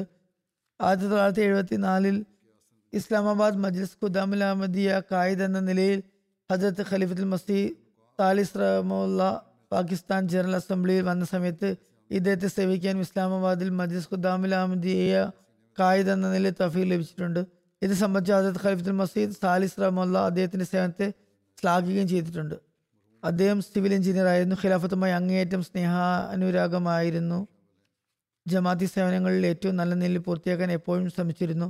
വഫാത്ത് വേളയിൽ ജമാഅത്തിൻ്റെ പ്രാദേശിക കേന്ദ്രത്തിൽ വർക്കിംഗ് കമ്മിറ്റി മീറ്റിംഗിലായിരുന്നു. വീട്ടിലേക്ക് പുറപ്പെടുന്നതിന് കുറച്ചു മുമ്പ് നെഞ്ചിൽ വേദന അനുഭവപ്പെടുകയും ഏതാനും നിമിഷങ്ങൾക്കകം മരണപ്പെടുകയാണ് ഉണ്ടായത്. ഇന്നാ ലില്ലാഹി വ ഇന്നാ ഇലൈഹി റാജിഊൻ. സംതൃപ്ത കുടുംബത്തിൽ ഭാര്യയെ കൂടാതെ നാല് ആൺകുട്ടികളും ഒരു പെൺകുട്ടിയുമുണ്ട്. ഞാൻ പറഞ്ഞതുപോലെ ഒരു മകൻ മൊറബിയാണ്. കിരീബായിൽ മൊബലിഗായി സേവനം ചെയ്യുന്നു. അവിടെ ജമാഅത്തിൻ്റെ ജൽസയുടെ തിരക്ക് കാരണം കാനഡയിൽ തൻ്റെ പിതാവിൻ്റെ ജനാസയിൽ പങ്കെടുക്കാൻ അദ്ദേഹത്തിന് സാധിച്ചിട്ടില്ല. അള്ളാഹു അദ്ദേഹത്തിന് സബർ പ്രദാനം ചെയ്യട്ടെ. അദ്ദേഹത്തിൻ്റെ പദവികൾ ഉയർത്തുമാറാകട്ടെ. അടുത്തത് കാനഡയിലുള്ള സിസ്ക ടൗണിലുള്ള സയ്യിദ് തൻവീർ ഷാ സാഹിബിൻ്റെ അനുസ്മരണമാണ്. അദ്ദേഹം കഴിഞ്ഞ ദിവസം പേരഗുവായിൽ വഫാത്തായി. ഇന്നാ ലില്ലാഹി വ ഇന്നാ ഇലൈഹി റാജിഊൻ. അവിടെ വഖഫ് അർജിക്ക് വേണ്ടി പോയതായിരുന്നു. ഇദ്ദേഹത്തിനും ഒരു മകനാണുള്ളത്. ഒരു മകനേ ഉള്ളൂ, സയ്യിദ് റസാ ഷാ സാഹിബ്. ഇദ്ദേഹം മുറബിയാണ്. തൻവീർ ഷാ സാഹിബിൻ്റെ മാതാവ് ഫറുഖ് ഖാനും സാഹിബ തുർക്കിസ്ഥാനിൽ നിന്ന് തൻ്റെ സഹോദരൻ ഹാജി ജുനൂദുല്ല സാഹിബിനോടൊപ്പം കാദിയാനിൽ ബൈഅത്ത് ചെയ്യാൻ വന്നിരുന്നു. അദ്ദേഹത്തിൻ്റെ മകൻ എഴുതുന്നു, എൻ്റെ പിതാമഹൻ സയ്യിദ് ബഷീർ ഷാ സാഹിബ് ഹസരത് മസീഹ് അലൈഹി ഇസ്ലാമിൻ്റെ സഹാബിയായ ഹസരത് സയ്യിദ് അബ്ദുൽ സത്താർ ഷാ സാഹിബിൻ്റെ ദൗഹിത്രനാണ്. ഇങ്ങനെ അദ്ദേഹത്തിന് ഹസരത്ത് ഉമ്മ താഹിറുമായും കുടുംബ ബന്ധമുണ്ട്. മർഹൂം ജമാഅത്തിനോട് വളരെ കൂറുള്ള വ്യക്തിയായിരുന്നു. അൻവർ തൻവീർ ഷാ സാഹിബ് എപ്പോഴും ജമാഅത്തി സേവനങ്ങൾക്ക് തയ്യാറായിരുന്നു. അദ്ദേഹത്തിൻ്റെ മകൻ എഴുതുന്നു, ജമാഅത്തി പ്രോഗ്രാമുകളിൽ അദ്ദേഹം ഞങ്ങളെയും കൊണ്ട് എപ്പോഴും പോകുമായിരുന്നു. എല്ലാ ജുമക്കും കൃത്യമായി സ്കൂളിൽ നിന്നും അവധിയെടുപ്പിച്ച് ജുമാക്ക് കൊണ്ടുപോകുമായിരുന്നു. തബ്ലീഗിൽ വലിയ താൽപ്പര്യനായിരുന്നു. സാമ്പത്തിക ത്യാഗങ്ങൾക്ക് വലിയ പ്രാധാന്യം നൽകിയിരുന്നു. എപ്പോഴും തൻ്റെ ശമ്പളത്തിൽ നിന്ന് ഒരു ഭാഗം അതിനുവേണ്ടി മാറ്റിവെച്ചിരുന്നു. വീട്ടിലുള്ളവരോടും ജമാത്തിലുള്ളവരോടും അങ്ങനെ ചെയ്യാൻ പറയുമായിരുന്നു. തബ്ലീഗിൽ വലിയ വലിയ താൽപ്പര്യനായിരുന്നു. എപ്പോഴും നമുക്ക് എങ്ങനെ ജമാത്തിൽ നല്ല രീതിയിൽ തബ്ലീഗ് ചെയ്യാമെന്ന് പറയുമായിരുന്നു. പെരഗോയിൽ സന്തോഷത്തോടെ താമസിച്ചിരുന്നു. അദ്ദേഹത്തിൻ്റെ സാന്നിധ്യത്തിൽ അവിടെ രണ്ട് ബൈത്തുകൾ ഉണ്ടായി എന്ന് പറയുന്നു. അദ്ദേഹം എപ്പോഴും ഉള്ളതിൽ തൃപ്തിപ്പെട്ടിരുന്നു. ഒരിക്കലും സമ്പത്ത് ആഗ്രഹിക്കുകയോ അതിനോടുള്ള അത്യാർത്തി കാണിക്കുകയോ ചെയ്തിട്ടുണ്ടായിരുന്നില്ല. അള്ളാഹു നൽകിയതിൽ എപ്പോഴും നന്ദി പ്രകടിപ്പിച്ചിരുന്നു. അള്ളാഹു എല്ലാ ആവശ്യങ്ങളും പൂർത്തീകരിച്ച് തരുമെന്ന് അദ്ദേഹത്തിന് പൂർണ്ണമായും ഉറപ്പും തവക്കലുമുണ്ടായിരുന്നു. എന്തെങ്കിലും പ്രയാസങ്ങൾ വന്നാൽ ദുആ ചെയ്യാൻ വേണ്ടി പറയുമായിരുന്നു. അള്ളാഹു നമ്മെ സംരക്ഷിച്ച് നിലനിർത്തുന്നതാണ് എന്ന് ബോധ്യമായിരുന്നു. അദ്ദേഹത്തിൻ്റെ മകൻ പറയുന്നു, മൊറബി എന്ന നിലയിലുള്ള ഉത്തരവാദിത്തങ്ങൾ ആത്മാർത്ഥതയോടെ ചെയ്തു തീർക്കുക പറയുമായിരുന്നു എപ്പോഴും. അദ്ദേഹത്തിൻ്റെ ഭാര്യ പറയുന്നു, അദ്ദേഹം മുപ്പത്തൊമ്പത് വർഷം ഞങ്ങളോടൊപ്പം ഉണ്ടായിരുന്നു. ഞാൻ അദ്ദേഹത്തിൽ ഒരു ന്യൂനതയും ഒരിക്കലും കണ്ടിട്ടില്ല. കാലത്തിൻ്റെ ഖലീഫയുമായി വളരെ കൂറും സ്നേഹവുമുള്ള ബന്ധമായിരുന്നു. കുട്ടികളെയും അതിനുവേണ്ടി ഉപദേശിച്ചു കൊണ്ടിരുന്നു. സിറാത്തെ മുസ്തഖീമിൽ സ്വയം നടക്കുകയും കുട്ടികളെയും അതിലൂടെ നടത്തുകയും ചെയ്തിരുന്നു. പറയുന്നു, ഞങ്ങളുടെ ജീവിതത്തിനിടയിൽ ഒരിക്കലും ആരെക്കുറിച്ചും മോശമായി പറയുന്നത് ഞാൻ കേട്ടിട്ടില്ല. പിന്നെ ഭാര്യ വീട്ടുകാരെയും പരിഗണിച്ചിരുന്നു. എൻ്റെ ഉമ്മാക്ക് എന്നെ ആവശ്യമുള്ളപ്പോഴെല്ലാം തന്നെ സന്തോഷത്തോടു കൂടി അവിടെ എന്നെ അയക്കുമായിരുന്നു. പെരഗ്വായിലെ മൊറബി അബ്ദുൽ നൂർ ബാത്തിൻ സാഹിബ് പറയുന്നു, കാനഡയിൽ വിവിധ തസ്തികകളിൽ സേവനം ചെയ്യാൻ സാധിച്ചിട്ടുണ്ട്. പക്ഷെ അദ്ദേഹം അതിൽ അഹങ്കരിക്കുകയോ ഗർവ് കാണിക്കുകയോ ചെയ്തിട്ടില്ല. അദ്ദേഹം ജമാഅത്തിന് സേവനം ചെയ്യാനുള്ള അവസരങ്ങൾ ഒരുപാട് നേടിയിരുന്നു. അത് മുഖേന എന്നാൽ അഹങ്കരിക്കുകയോ മേന്മ നടിക്കുകയോ ചെയ്തിരുന്നില്ല. ജമാഅത്തി സേവനങ്ങൾക്ക് വലിയ താല്പര്യനായിരുന്നു. പോകുന്നിടത്തെല്ലാം നല്ല രീതിയിൽ എപ്പോഴും ഒരു നല്ല വ്യക്തിപ്രഭാവം യുവാക്കൾക്കിടയിൽ, പെരഗോയിലെ ജമാഅത്തിലെ യുവാക്കൾക്കിടയിൽ അദ്ദേഹം പ്രകടിപ്പിച്ചിരുന്നു. അദ്ദേഹമാണ് അവർക്ക് സഹനവും ഔദാര്യവും അതിഥി സൽക്കാരവും ഒക്കെ പഠിപ്പിച്ചത്. സദ ജമാഅത്ത് റജോയിന ഹബീബ് റഹ്മാൻ സാഹിബ് പറയുന്നു, അദ്ദേഹം ജമാഅത്തിലെ ആത്മാർത്ഥതയുള്ള സേവന സേവകനായിരുന്നു. മുഖത്ത് എപ്പോഴും ഒരു മന്ദഹാസം ഉണ്ടായിരുന്നു. ഞാൻ ഒരിക്കലും അദ്ദേഹം കോപിക്കുന്നത് കണ്ടിട്ടില്ല. വളരെ സഹിഷ്ണുതയുള്ള ആളായിരുന്നു. സ്നേഹത്തോടു കൂടി ജീവനക്കാരെ പണിയെടുപ്പിച്ചിരുന്നു. സേവനം കാരണം ഒരിക്കലും ക്ഷീണിച്ചതായി കണ്ടിട്ടില്ല. എപ്പോഴും തൻ്റെ റബ്ബിനിൽ തൃപ്തി കരസ്ഥമാക്കാൻ ശ്രമിച്ചിരുന്നതായി തോന്നുമായിരുന്നു. ഖിലാഫത്തിനോട് വളരെയധികം അനുരക്തിയായിരുന്നു. പെരഗ്വയുള്ള നവ അഹമ്മദി ഇലിയാസ് ഒലിവീർ സാഹിബ് പറയുന്നു, ഞാൻ അദ്ദേഹത്തെ പരിചയപ്പെടുന്നത് കുറച്ചു കാലം മുമ്പാണ്. ഈ ചെറിയ കാലയളവിനുള്ളിൽ അദ്ദേഹം എനിക്കും എൻ്റെ സുഹൃത്തുക്കൾക്കും വേണ്ടി ഒരു വലിയ അനന്തരാവകാശമാണ് വിട്ടുപോയിട്ടുള്ളത്. അതായത് ഇസ്ലാം പുതുതായി വരുന്നവർക്ക് പുതു അതായത് ഇസ്ലാമിലേക്ക് പുതുതായി കടന്നു വരുന്നവർക്ക് വേണ്ടി ഒരു വലിയ സമ്പത്ത് തന്നെ ഉപേക്ഷിച്ചിട്ടുണ്ട്. അദ്ദേഹത്തിൽ നിന്നാണ് ഞങ്ങൾ സബർ പഠിച്ചത്. എല്ലാ സമയത്തും എല്ലാവരും സഹായിക്കുന്ന വ്യക്തിയാകണം, അതുപോലെ നല്ല വ്യക്തിയാകണം എന്നൊക്കെ ഞങ്ങളെ ഓരോരുത്തരെയും അദ്ദേഹം പഠിപ്പിച്ചു. അദ്ദേഹം ഞങ്ങളോട് പറയുമായിരുന്നു, ആരെയെങ്കിലും എന്തെങ്കിലും പഠിപ്പിക്കാൻ സംസാരിക്കേണ്ടത് അനിവാര്യമല്ല, മറിച്ച് പറഞ്ഞു പഠിപ്പിക്കേണ്ടതില്ല. കർമ്മപരമായി സേവിക്കുന്നതിലൂടെ ജനങ്ങൾ കണ്ടുപഠിക്കുന്നതാണ്. അതിലൂടെയാണ് തബ്ലീഗ് നടക്കുക. അള്ളാഹു മർഹൂമിനോട് മഗ്ഫിറത്തോടും കാരുണ്യത്തോടും കൂടി വർത്തിക്കുമാറാകട്ടെ. കുട്ടികൾക്ക് സഹനം പ്രദാനം ചെയ്യട്ടെ. അദ്ദേഹത്തിൻ്റെ നന്മകൾ പിന്തുടരാനുള്ള തൗഫീക്ക് നൽകുമാറാകട്ടെ. അടുത്ത അനുസ്മരണം മൊറബി സിൽസിലായ റാണ മുഹമ്മദ് സഫറുല്ല ഖാൻ സാഹിബിനെ പറ്റിയിട്ടുള്ളതാണ്. ഇദ്ദേഹം കഴിഞ്ഞ ദിവസങ്ങളിലാണ് വഫാത്തായത്. റാണ അത്താവുള്ള സാഹിബിൻ്റെ മകനായിരുന്നു. ഏപ്രിൽ അവസാനമാണ് വഫാത്തായത്. ഇന്നാലില്ലാഹി വ ഇന്നാ ഇലൈഹി റാജിഊൻ. അദ്ദേഹത്തിൻ്റെ കുടുംബത്തിൽ അഹമ്മദിയത്തിൻ്റെ തുടക്കം അദ്ദേഹത്തിൻ്റെ മാതാമഹൻ റാണ അലാദീൻ സാഹിബ് മുഖേനയാണ് ഉണ്ടായത്. അദ്ദേഹം ആയിരത്തി തൊള്ളായിരത്തി മുപ്പത്തി ഒന്നിൽ ഹദരത്ത് മുസ്ലിം മൗദിൻ്റെ കരങ്ങളിൽ ബൈഅത്ത് ചെയ്തിരുന്നു. ബൈഅത്തിന് ശേഷം അദ്ദേഹത്തിന് ശക്തമായ എതിർപ്പ് നേരിടേണ്ടി വന്നു. ഈ എതിർപ്പ് കാരണം ഒരുപാട് പേർ മുർത്തദായി. എന്നാൽ അദ്ദേഹം മാത്രം ജമാഅത്തിൽ അവശേഷിച്ചു. അദ്ദേഹത്തിൻ്റെ മറ്റെല്ലാ കുടുംബക്കാരും മുർത്തദായി പോകുകയുണ്ടായി. അദ്ദേഹം അഹമ്മദിയത്തിൽ ധൈര്യപൂർവ്വം നിലനിൽക്കുകയും തബ്ലീഗ് തുടർന്നുകൊണ്ടിരിക്കുകയും ചെയ്തു. റാണ സാഹിബ് സഫറുല്ല സാഹിബ് ആയിരത്തി തൊള്ളായിരത്തി എൺപത്തി ഏഴിൽ ജാമ്യയിൽ നിന്ന് പാസ്സായി. അതിനുശേഷം തുടർച്ചയായി മുപ്പത്താറ് വർഷത്തോളം ഖിദ്മത്തിനുള്ള തൗഫീക്ക് നേടി. സേവനത്തിൽ കൂടുതൽ സമയം ഫീൽഡിൽ വ്യത്യസ്ത സ്ഥലങ്ങളിൽ മൊറബിയായി സേവനമനുഷ്ഠിച്ചു. ഇപ്പോൾ ഖാനയിലെ മുബല്ലിഗ് സയ്യിദ് നിയമത്തുള്ള സാഹിബ് അഫ്ഗാനി പറയുന്നു, പിഷാവറിലെ ചീനി പായയിലാണ് ഞങ്ങൾ അഫ്ഗാനിസ്ഥാനിൽ നിന്നും ഹിജ്റത്ത് ചെയ്ത് വന്നത്. അവിടെയാണ് മൊറബി സാഹിബ് താമസിച്ചിരുന്നത്. ആയിരത്തി തൊള്ളായിരത്തി തൊണ്ണൂറ്റി ഒമ്പത് രണ്ടായിരത്തിലുള്ള കാര്യമാണ്. അദ്ദേഹം വളരെ സാധാരണക്കാരനും വിനയാനിതനും ദർവേഷ് പ്രകൃതനുമായിരുന്നു, സന്യാസ പ്രകൃതനുമായിരുന്നു. വളരെ പരിശ്രമശാലിയും സ്നേഹസമ്പന്നനുമായിരുന്നു. ആത്മാർത്ഥതയുള്ള ആളായിരുന്നു. അഫ്ഗാനിസ്ഥാൻ ജമാഅത്തിന് മേൽ മൊറബി സാഹിബിൻ്റെ വലിയ ഔദാര്യമുണ്ട്. പറയുന്നു, ഞങ്ങൾ മൂന്ന് അഫ്ഗാനിസ്ഥാൻ മൊറബിമാരെയും അള്ളാഹു ഇദ്ദേഹം കാരണമാണ് മൊറബിമാരാക്കിയത്. സാധുക്കളെ വലിയ സഹാനുഭൂതിയോടെ അവരെ രഹസ്യമായി സഹായിച്ചിരുന്നു. മരണവിവരം പറഞ്ഞ് വീട്ടിൽ അനുശോചനം അറിയിക്കാൻ എത്തിയ പലരെയും ഞങ്ങൾക്ക് തീരെ പരിചയം ഉണ്ടായിരുന്നില്ല. പല സ്ത്രീ പുരുഷന്മാരെയും ഞങ്ങൾ കണ്ടു. അവർ വളരെയധികം പ്രയാസത്തിലായിരുന്നു. കാരണം മൊറബി സാഹിബ് ഞങ്ങൾക്കുള്ള ചെലവ് നിശ്ചയിച്ച് നൽകിയിരുന്നു, കൃത്യമായി നൽകിയിരുന്നു. അദ്ദേഹം സാമ്പത്തിക ഭദ്രതയുള്ളവരിൽ നിന്ന് വാങ്ങി സാധുക്കളെ സഹായിച്ചിരുന്നു. അദ്ദേഹത്തിൻ്റെ വഫാത്തിന് ശേഷം ഇനി തങ്ങൾ എന്തു ചെയ്യുമെന്ന് അവർക്ക് ആശങ്കയായിരുന്നു. അദ്ദേഹത്തിൻ്റെ മകളുടെ ഭർത്താവായ മൊറബി സാഹിബ് പറയുന്നു, ഞാൻ റാണ മുഹമ്മദ് സഫറുല്ല സാഹിബിനെ പോലെയുള്ളവരെ വളരെ കുറച്ച് മാത്രമേ കണ്ടിട്ടുള്ളൂ. അദ്ദേഹം നിസ്വാർത്ഥനായിരുന്നു. ഞാൻ അദ്ദേഹത്തിൽ ഒരു തരത്തിലുള്ള അഹംഭാവമോ അഹങ്കാരമോ കണ്ടിട്ടില്ല. മാപ്പ് കൊടുക്കുന്നതിൽ എപ്പോഴും മുൻപന്തിയിലായിരുന്നു. തെറ്റ് മറ്റുള്ളവരതാണെങ്കിൽ പോലും ആദ്യം മാപ്പ് ചോദിക്കുമായിരുന്നു. വളരെയേറെ സ്നേഹിക്കുന്ന ആളും എപ്പോഴും മറ്റുള്ളവർക്ക് പ്രയോജനപ്പെടുന്ന വ്യക്തിത്വമായിരുന്നു. സംതൃപ്ത കുടുംബത്തിൽ മാതാവിനെയും ഭാര്യയും കൂടാതെ മൂന്ന് പെൺമക്കളുമുണ്ട്. അള്ളാഹു മർഹൂമിൻ്റെ പദവികൾ ഉയർത്തുമാറാട്ടെ. അദ്ദേഹത്തോട് പൊറമയോടും കരുണയോടും വർത്തിക്കുമാറാട്ടെ. അദ്ദേഹത്തിൻ്റെ മക്കൾക്കും അദ്ദേഹത്തിൻ്റെ നന്മകൾ തുടർന്നു കൊണ്ടുപോകാനുള്ള തൗഫീക്ക് നൽകുമാറാട്ടെ.